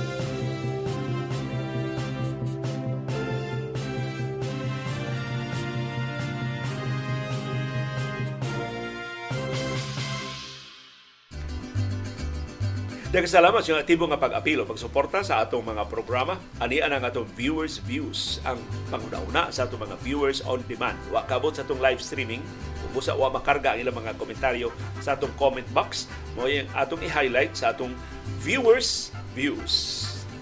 Si Daniel Santa Maria niingon kung atong mahinumduman last week niingon atong presidente nga dili ang West Philippine Sea kun dili ang kakuwang sa supply sa bugas mo labing kritikal nga problema sa Pilipinas. Pero para sa akua, waan ang duha, kundi ang gobyerno mismo ang kinadak ang problema sa atong nasod. Akong naobserbahan nga gawas sa mga political fanatics, majority sa katawhan gawas sa wa nay salig sa gobyerno, hapit na mawadig paglaom kaysa ilang tanaw wa na may sanga sa gobyerno nga ilang kasaligan. Mao nga nahimong passive na lang ang kinaiya sa daghang katawhan. Come what may na lang bahala na si Batman. Bahin sa Mayors for Good Governance, doon na pagkahay screening o pagdawat sa pagdawat nila sa ilang mga members kay tingali ko na mga trapo nga mga pil para lang sa pagpahumot sa ilang pangan padugang sa pusta. Balido kay mo mga punto, Mr. Santa Maria. Si Joel Andales ingon, posible ka na muapas ang presyo sa bugas, sa presyo sa gasolina, o sa krudo, o sa kerosene, if you notice, ilang presyo di na iglagyo. Just thinking out loud. Kakuyaw. Tinuod na. Pero ang pasalig sa Departamento sa Agrikultura, di na moabot og 75 pesos per kilo ang atong presyo sa bugas sumay. Na perteng binuanga. Wa na nila ang kuna nga nisaka ang presyo, karon ipasalig na sila nga di kaabot ang presyo ba. Si Beckham Cachero naingon, ang ombudsman mauman untay manalipod sa ordinaryong mga tao batok sa mga pangabuso sa mga politiko o sa mga opisyal sa gobyerno. Apan sa panahon ni Digong o sad to say hangtod karon murag nabaliman ang mga tao ni Digong namon hinuoy kip panalipdan. Kakuyaw. Sa atong buhatan sa ombudsman o muudason ko ni Beckham Gachero dili maayo ning mao mga timaan. Si home media nagkanayon na sobrahan rapod na kataphaw ang rason sa order ni Sarah nga dapat bare ang classroom walls. Too bad to be true. Og OA rapod kaayo nga kasuhan ang mga teachers nga mosupak. I suspect she has ulterior motives and it's far it's for her personal gain. Pariho ra na siya sa iyang papa. Example, nagyaw-yaw si Digong nga hinay daw ang mga telco o gipanghudlat nila ang mga telco, then isodayon ang dito ni Dennis Uy. Another example, yaw-yaw siya batok sa ABS-CBN, wano kabayad og tax bisan unsa na iyang reklamo og napasiragid niya ang ABS-CBN. Tungod lang di ay sa iyang kalagot kay wa ma-air ang iyang campaign ads. Ug daghan pang laing mga nahitabo under ni Duterte nga abi natong para sa nasod, daghan kay siya grason o pasangil para sa mga kausaban pero in the end maklaro nimo nga para ra di ay sa iyang mga cronies. I don't know what Sarah might gain from her bare classroom policy, but I'm sure it's not for the students, not for the teachers, and not for the country. It's for her. It's for herself or those around her. Si Christina Son niingon mahitungod sa Maharlika dito sa Amos Bacolod, mga pila na ka close family friends namo ang nag-withdraw sa ilang mga account sa Land Bank kay kuyawan sila mahurot ang kwarta sa Land Bank. Kuyaw. Kung dili at tarungon og da ang Maharlika. Usa na to ka viewer nga di naman paila ni ingon ingon sa mga Marcos supporters sa niaging kampanya nga mulabaw pa ang value sa peso kaysa dollar kay bayra ni Marcos ang utang sa Pilipinas sa ilang gold. Na tinuod ba? Si Ben Ponce niingon, listen to the cry of the poor businessman Governor Gwendolyn. Kaya giauhag si Governor Gwen Garcia ayaw nagpatuyang anang imong kagarbusa paminawa ang yang gamay in taong kay negosyante. Si sus karon Facebook ha dura gilusan nga Isidro Alberca for governor. Nagano na si Alberca pagka gobernador batok ni Garcia si Jimboy Albanio niingon kanang mga tao nga nibu ni coach Chot Reyes sa pag-introduce sa duwa sa Gilas o sa Italia wa sila kasabot nga kini si coach mura lang usa ni ka race car driver nga atong gipaapil og lumba. Unsaon man sa atong race car nga usa man di ay kabao nga ikontra sa Ferrari o sa Lamborghini. Bisan unsaon dili jud ta kadaog bisan kinsa pa mo coach sa dugay na kaayong panahon ni apil ta ang FIBA World Cup. Kitang mga Pilipino wa jud kasabot nga kining basketball game of giants ni height, size ug speed matter. Dili ni haom nato nga mugbo, gagmay ug hinay ingon bright ang mga Pilipino nga hasta gali teng eleksyon di gani ka mao og tarong nga presidente. Unsa gani to ang tawag sa mga tao nga magsige og balik-balik sa ilang gibuhat expecting different results mao na kita nga mga Pilipino. Sad but true. Ang iyang reference katong sulti ni Albert Einstein na ang mga tao kung magsigi kuno kag buhat og samang mga butang over and over again expecting a different result, be warned. That is a form of insanity.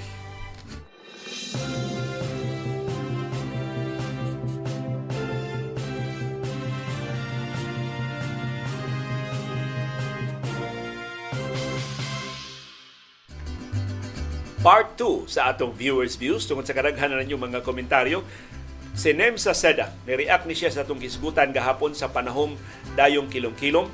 Mura og kanang mutiny imong gi-mention sa December 1989, kauban na na sa mutiny na hitabo sa Mactan under sa leadership ni Brigadier General Jose Comendador who threatened to blow up all the planes in Mactan Air Base. Naka-remember ko, ana kay ang akong uncle, Master Sergeant, mausad niya iyang gipabakwit ang iyang pamilya diri sa Amua sa Talisay para malikay sa posibleng pagpamuba sa mga eroplano sa base. First year college ko ana. Na NEMS na kasayloan na confused ko ini. Ang akong gipasabot sa akong istorya gahapon 1987 tungod ko attempt. Mao tong pagpasira sa tanang mga radio stations din sa dili 1989. Na-confuse ko kasi Iris Diaz sa kong tapad. Kanya iyang nahilunod katong 1989 kay mao sa tutuigan na matay ang iyang amahan So clarification lang 1987 ko attempt kadtong tuiga kadtong pagkahitabo nga gipasira ang tanang radio station gawas sa among radio station at DYLA. Tumotong kita tulan na to atong segment gahapon o dihang kameray nagtingog.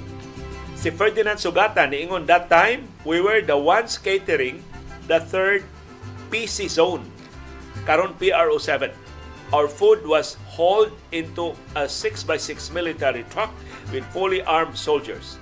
I listened to the radio regarding the standstill at the Mactan Bridge. So, ang 1989 eh, kasi lua, dili ni mao ang akong gusto ipasabot kagahapon ang 1987 tong ako. Pero mo to'y labing seryoso ang 1989. Diri yun, motikyaob ato ang Aquino administration kung wa patong aeroplano sa Estados Unidos. Makita nilang gringo hunasan na ang US naa magpaluyo ni Cory Aquino.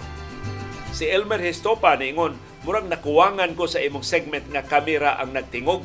There was no mention about naminyo na baka atong panahona.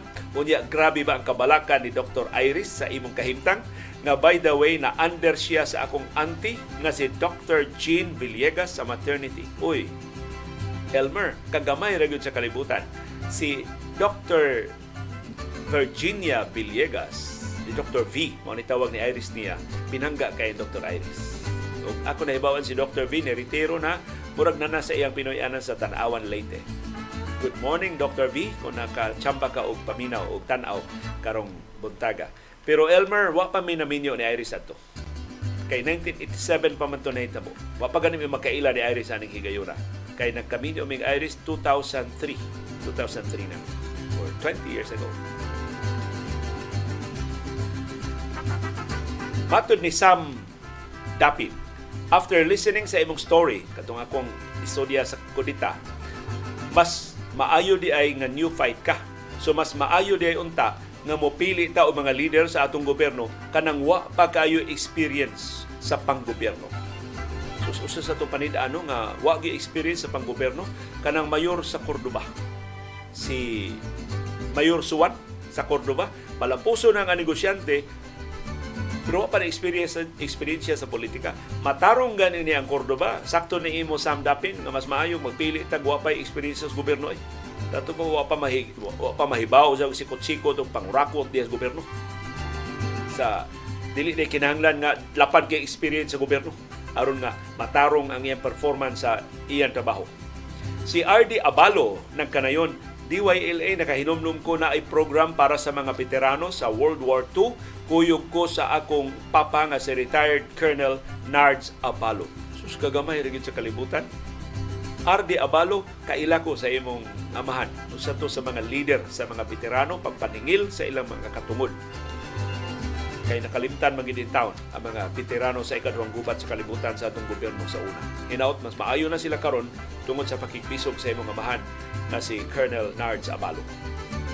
Lain na itong tipaminaw, si Great, niingon na po programa sa DYLA na firing line. Si Doming Alcordo mahapon. Nya musunod dayon ang imong sports news dito ko na, na curious og sugod sa PBA o sa NBA. How time flies. Tinuod si Doming Alcordo usa to sa mga colorful kaayo nga komentarista.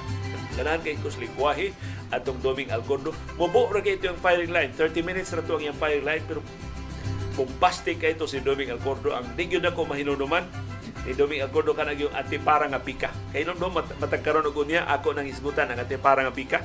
Kay dito ko kahibaw niya nga ngani ang mga antiparas kabayo sa Santiago katong mga itong apa may tartanilya ron sa Cebu City di ba? Kana kuno mga kabayo nga magpiras tat o maguyod sa tartanilya antiparahan na sila og bika. Kanang antipara nga bika, wa sila makitaan silang kilid, dili makitaan ang atubangan ra. Aron di sila mahadlok sa mga distractions diri sa kilid. So ang katawhan nga antiparahan og bika usaray iya makitaan. Ang kanturang gustong makitaan sa nag-antipara niya. Si Jojo Alcalin, lain ng ebidensya gagamay ra kayong kalibutan. Ka-remember ko, sige ka og cover sa strike sa Cebu Shipyard where I, wor- where I was working. Nagkontra silang Lord Tonyakaw sa Alo o si Roger Igot sa NFL. 1985 to. Tinuod yun na Jojo Alcalin. Huwag ko magdahong na trabahante din ka sa... But eventually silang Roger Igot maoy uh, nidaog Ug gamay ra gyud ang kalibutan nakailan ako si Roger Igot kay suod siya ni Kapitan Bilong Darnayla. Good morning dia uh, Roger Igot. Kung nakatan-aw ka karong buntaga. Pero di atong gigayon na kontra pa mi Roger Igot. Kay trabahan di mo may alo. so tan-aw na Roger Igot na mo mga ahente mi sa alo. Bisang mga reporter may sa DYLA kaya tag iya DYLA ang Associated Labor Union. Man susi Hermes maayuha mo cover og buto-buto. Ni, ni paduol gid siya dito buto-buto. Ni nitago siya lungag. Na dako kay lungag nya sige siya report nga sam sam. Nag pinusilay na diri sam. Si Sam Sam mingon tago miss tago miss. Tago miss. Ayo ayo papantang miss. Basta na report yung itong Hermes Waring ang pinusilay sa strike sa Cebu Shipyard. Ug kining kung imong tun-an na kasaysayan sa unionismo dinhi sa Subo nagsugod ning pinusilay. Ang mga Durano o ang mga Mendoza diha magpinusilay sa pantalan sa Subo. Mo sinugdanan sa pakigbisog sa unionismo sa una. Murag alo og friwas ba to? Wala ko kahinomdom sa mga ngan pero nagpinusilay siya des pantalan ang grupo ni Kito Mendoza ni Attorney Democrito Mendoza Sr. o sa mga Durang sa grupo ni Mano Amon Durang kay katos Mano Amon doon sa Union nga nagkabangga sa bugang Associated Labor Unions. Si Manolito Silva niingon hisgot man kag Diway Ilelio pag eskwela na kog two-year course nga vocational sa Cebu City, paborito na kong programa sa DYLA ang 6 to 9 p.m. FM, DYLA FM. Kay rock kaayo to niya ang nagda babay. Masaylo ang akong memory di na ina nakakasaligan Manolito pero angan sa among FM sa DYLA Smash FM. Course, DYLA FM ang among official nga ngan sa NTC pero Smash FM to. I think kanay imong gipasot nga babay nga rockista kaayo, may kay mo tukar o mga rock songs si Blue Angel ni. Ato si Blue Angel, usap to labing gwapa na mga DJ sa Smash FM. Girlfriend to siya ni aning Serge Rimonte. Nagkapit to girlfriend si Serge Rimonte sa amo pang kabatan. O tanawa ra guni sa kagamay ang kalibutan si Archie Kabungkal niingon kadtong Linogs Bagyo nga nag-fundraising ang DYLA, ako'y official collector ato sa mga pledges sa mga tao. Sus, tinuod ka dako kusog kay ngalinog sa Baguio. Nag-fundraising ang DYLA si Archie Cap, si Archie Kabungkal. O gidesignate ni aning Serge Rimonde kay migo mo kay ni Serge si Archie sa DTI pa ni na mao'y mongulikta sa tanang mga pledges mga tao aron mahatod dayon ngadto sa mga biktima sa linog sa Baguio. Ako musud gawas lang ko sa newsroom, sigo ni Archie, kamo busy kay sa mga reports. Ako gatanaw-tanaw ra ko nagtanaw-tanaw ra kay mobisita raman ko ninyo. Unya mo adto ko sa office ni search mo apply ko sa ref mo kuha ko kung sa mainom. Iniglance mo sakat ang tanan sa rooftop adto ta mo kaon tanan unya speaking of helicopter nakasakay ko helicopter kausar gyud sa dihang gikuyog ko ni search dito mig kamotes ilmig ito si Serge Sermonte. Kanyang gipasabot niya nga rooftop ni adto ang opisina ni Serge.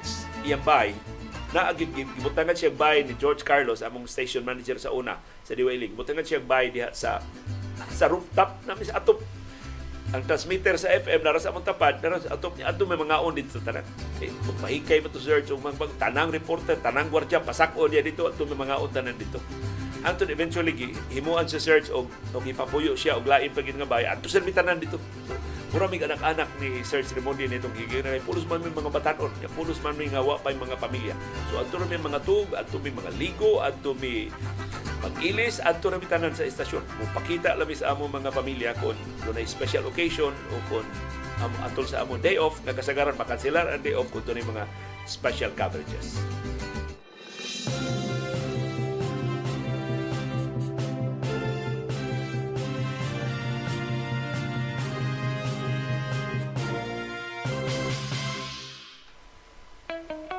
Dunay daghang matang sa kasayuran. Dunay kasayuran pinadailang, dali ra kay mahibawan. Dunay sa kasayuran kitaguan, ilumluman, angayang kuy-kuyon sa katawhan.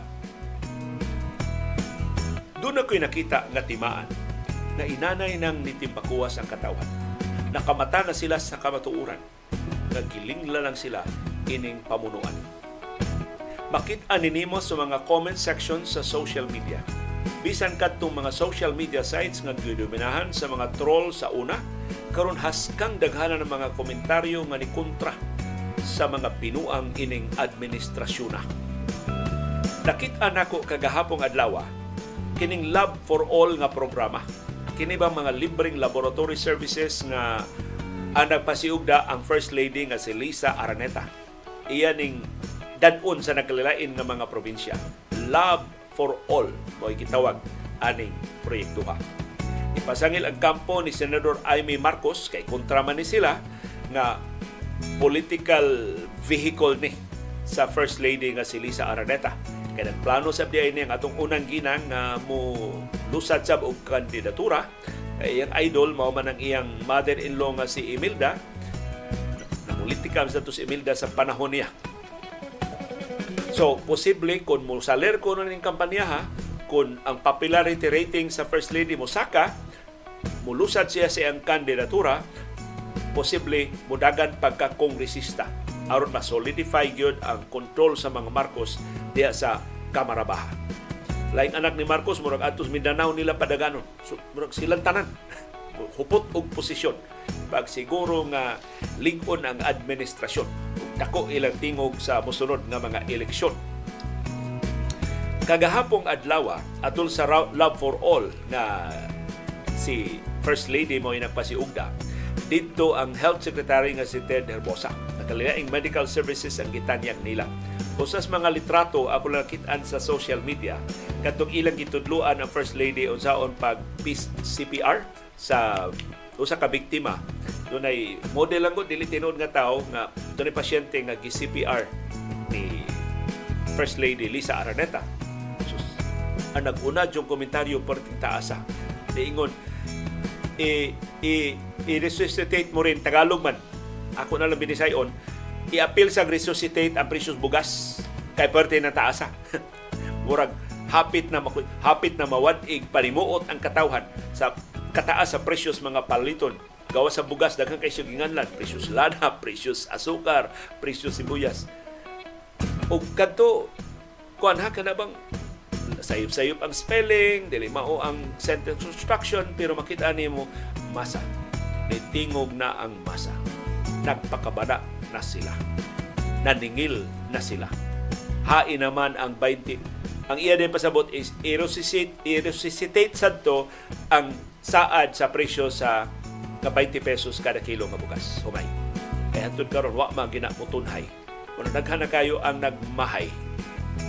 Ngano nga sa niaging kampanya sila nagpahapay-hapay sa mga saad na utro na tulipsay. So kung sakto ni ang ako nakita nga timaan na inaynay nang nitimbakuwas ang katawhan dili man malangay ang kausaban di ni pariha sa atong mga katiguangan. Na abtag pila ka dekada o na ang mga Marcos na hinginlan. Mas paspas ni tungod sa social media. Mas paspas na mo rehistro ang mga protesta. Mas paspas ang katawhan nga magkahiusa. Kung makumbinser nga wagay ayo kining administrasyon.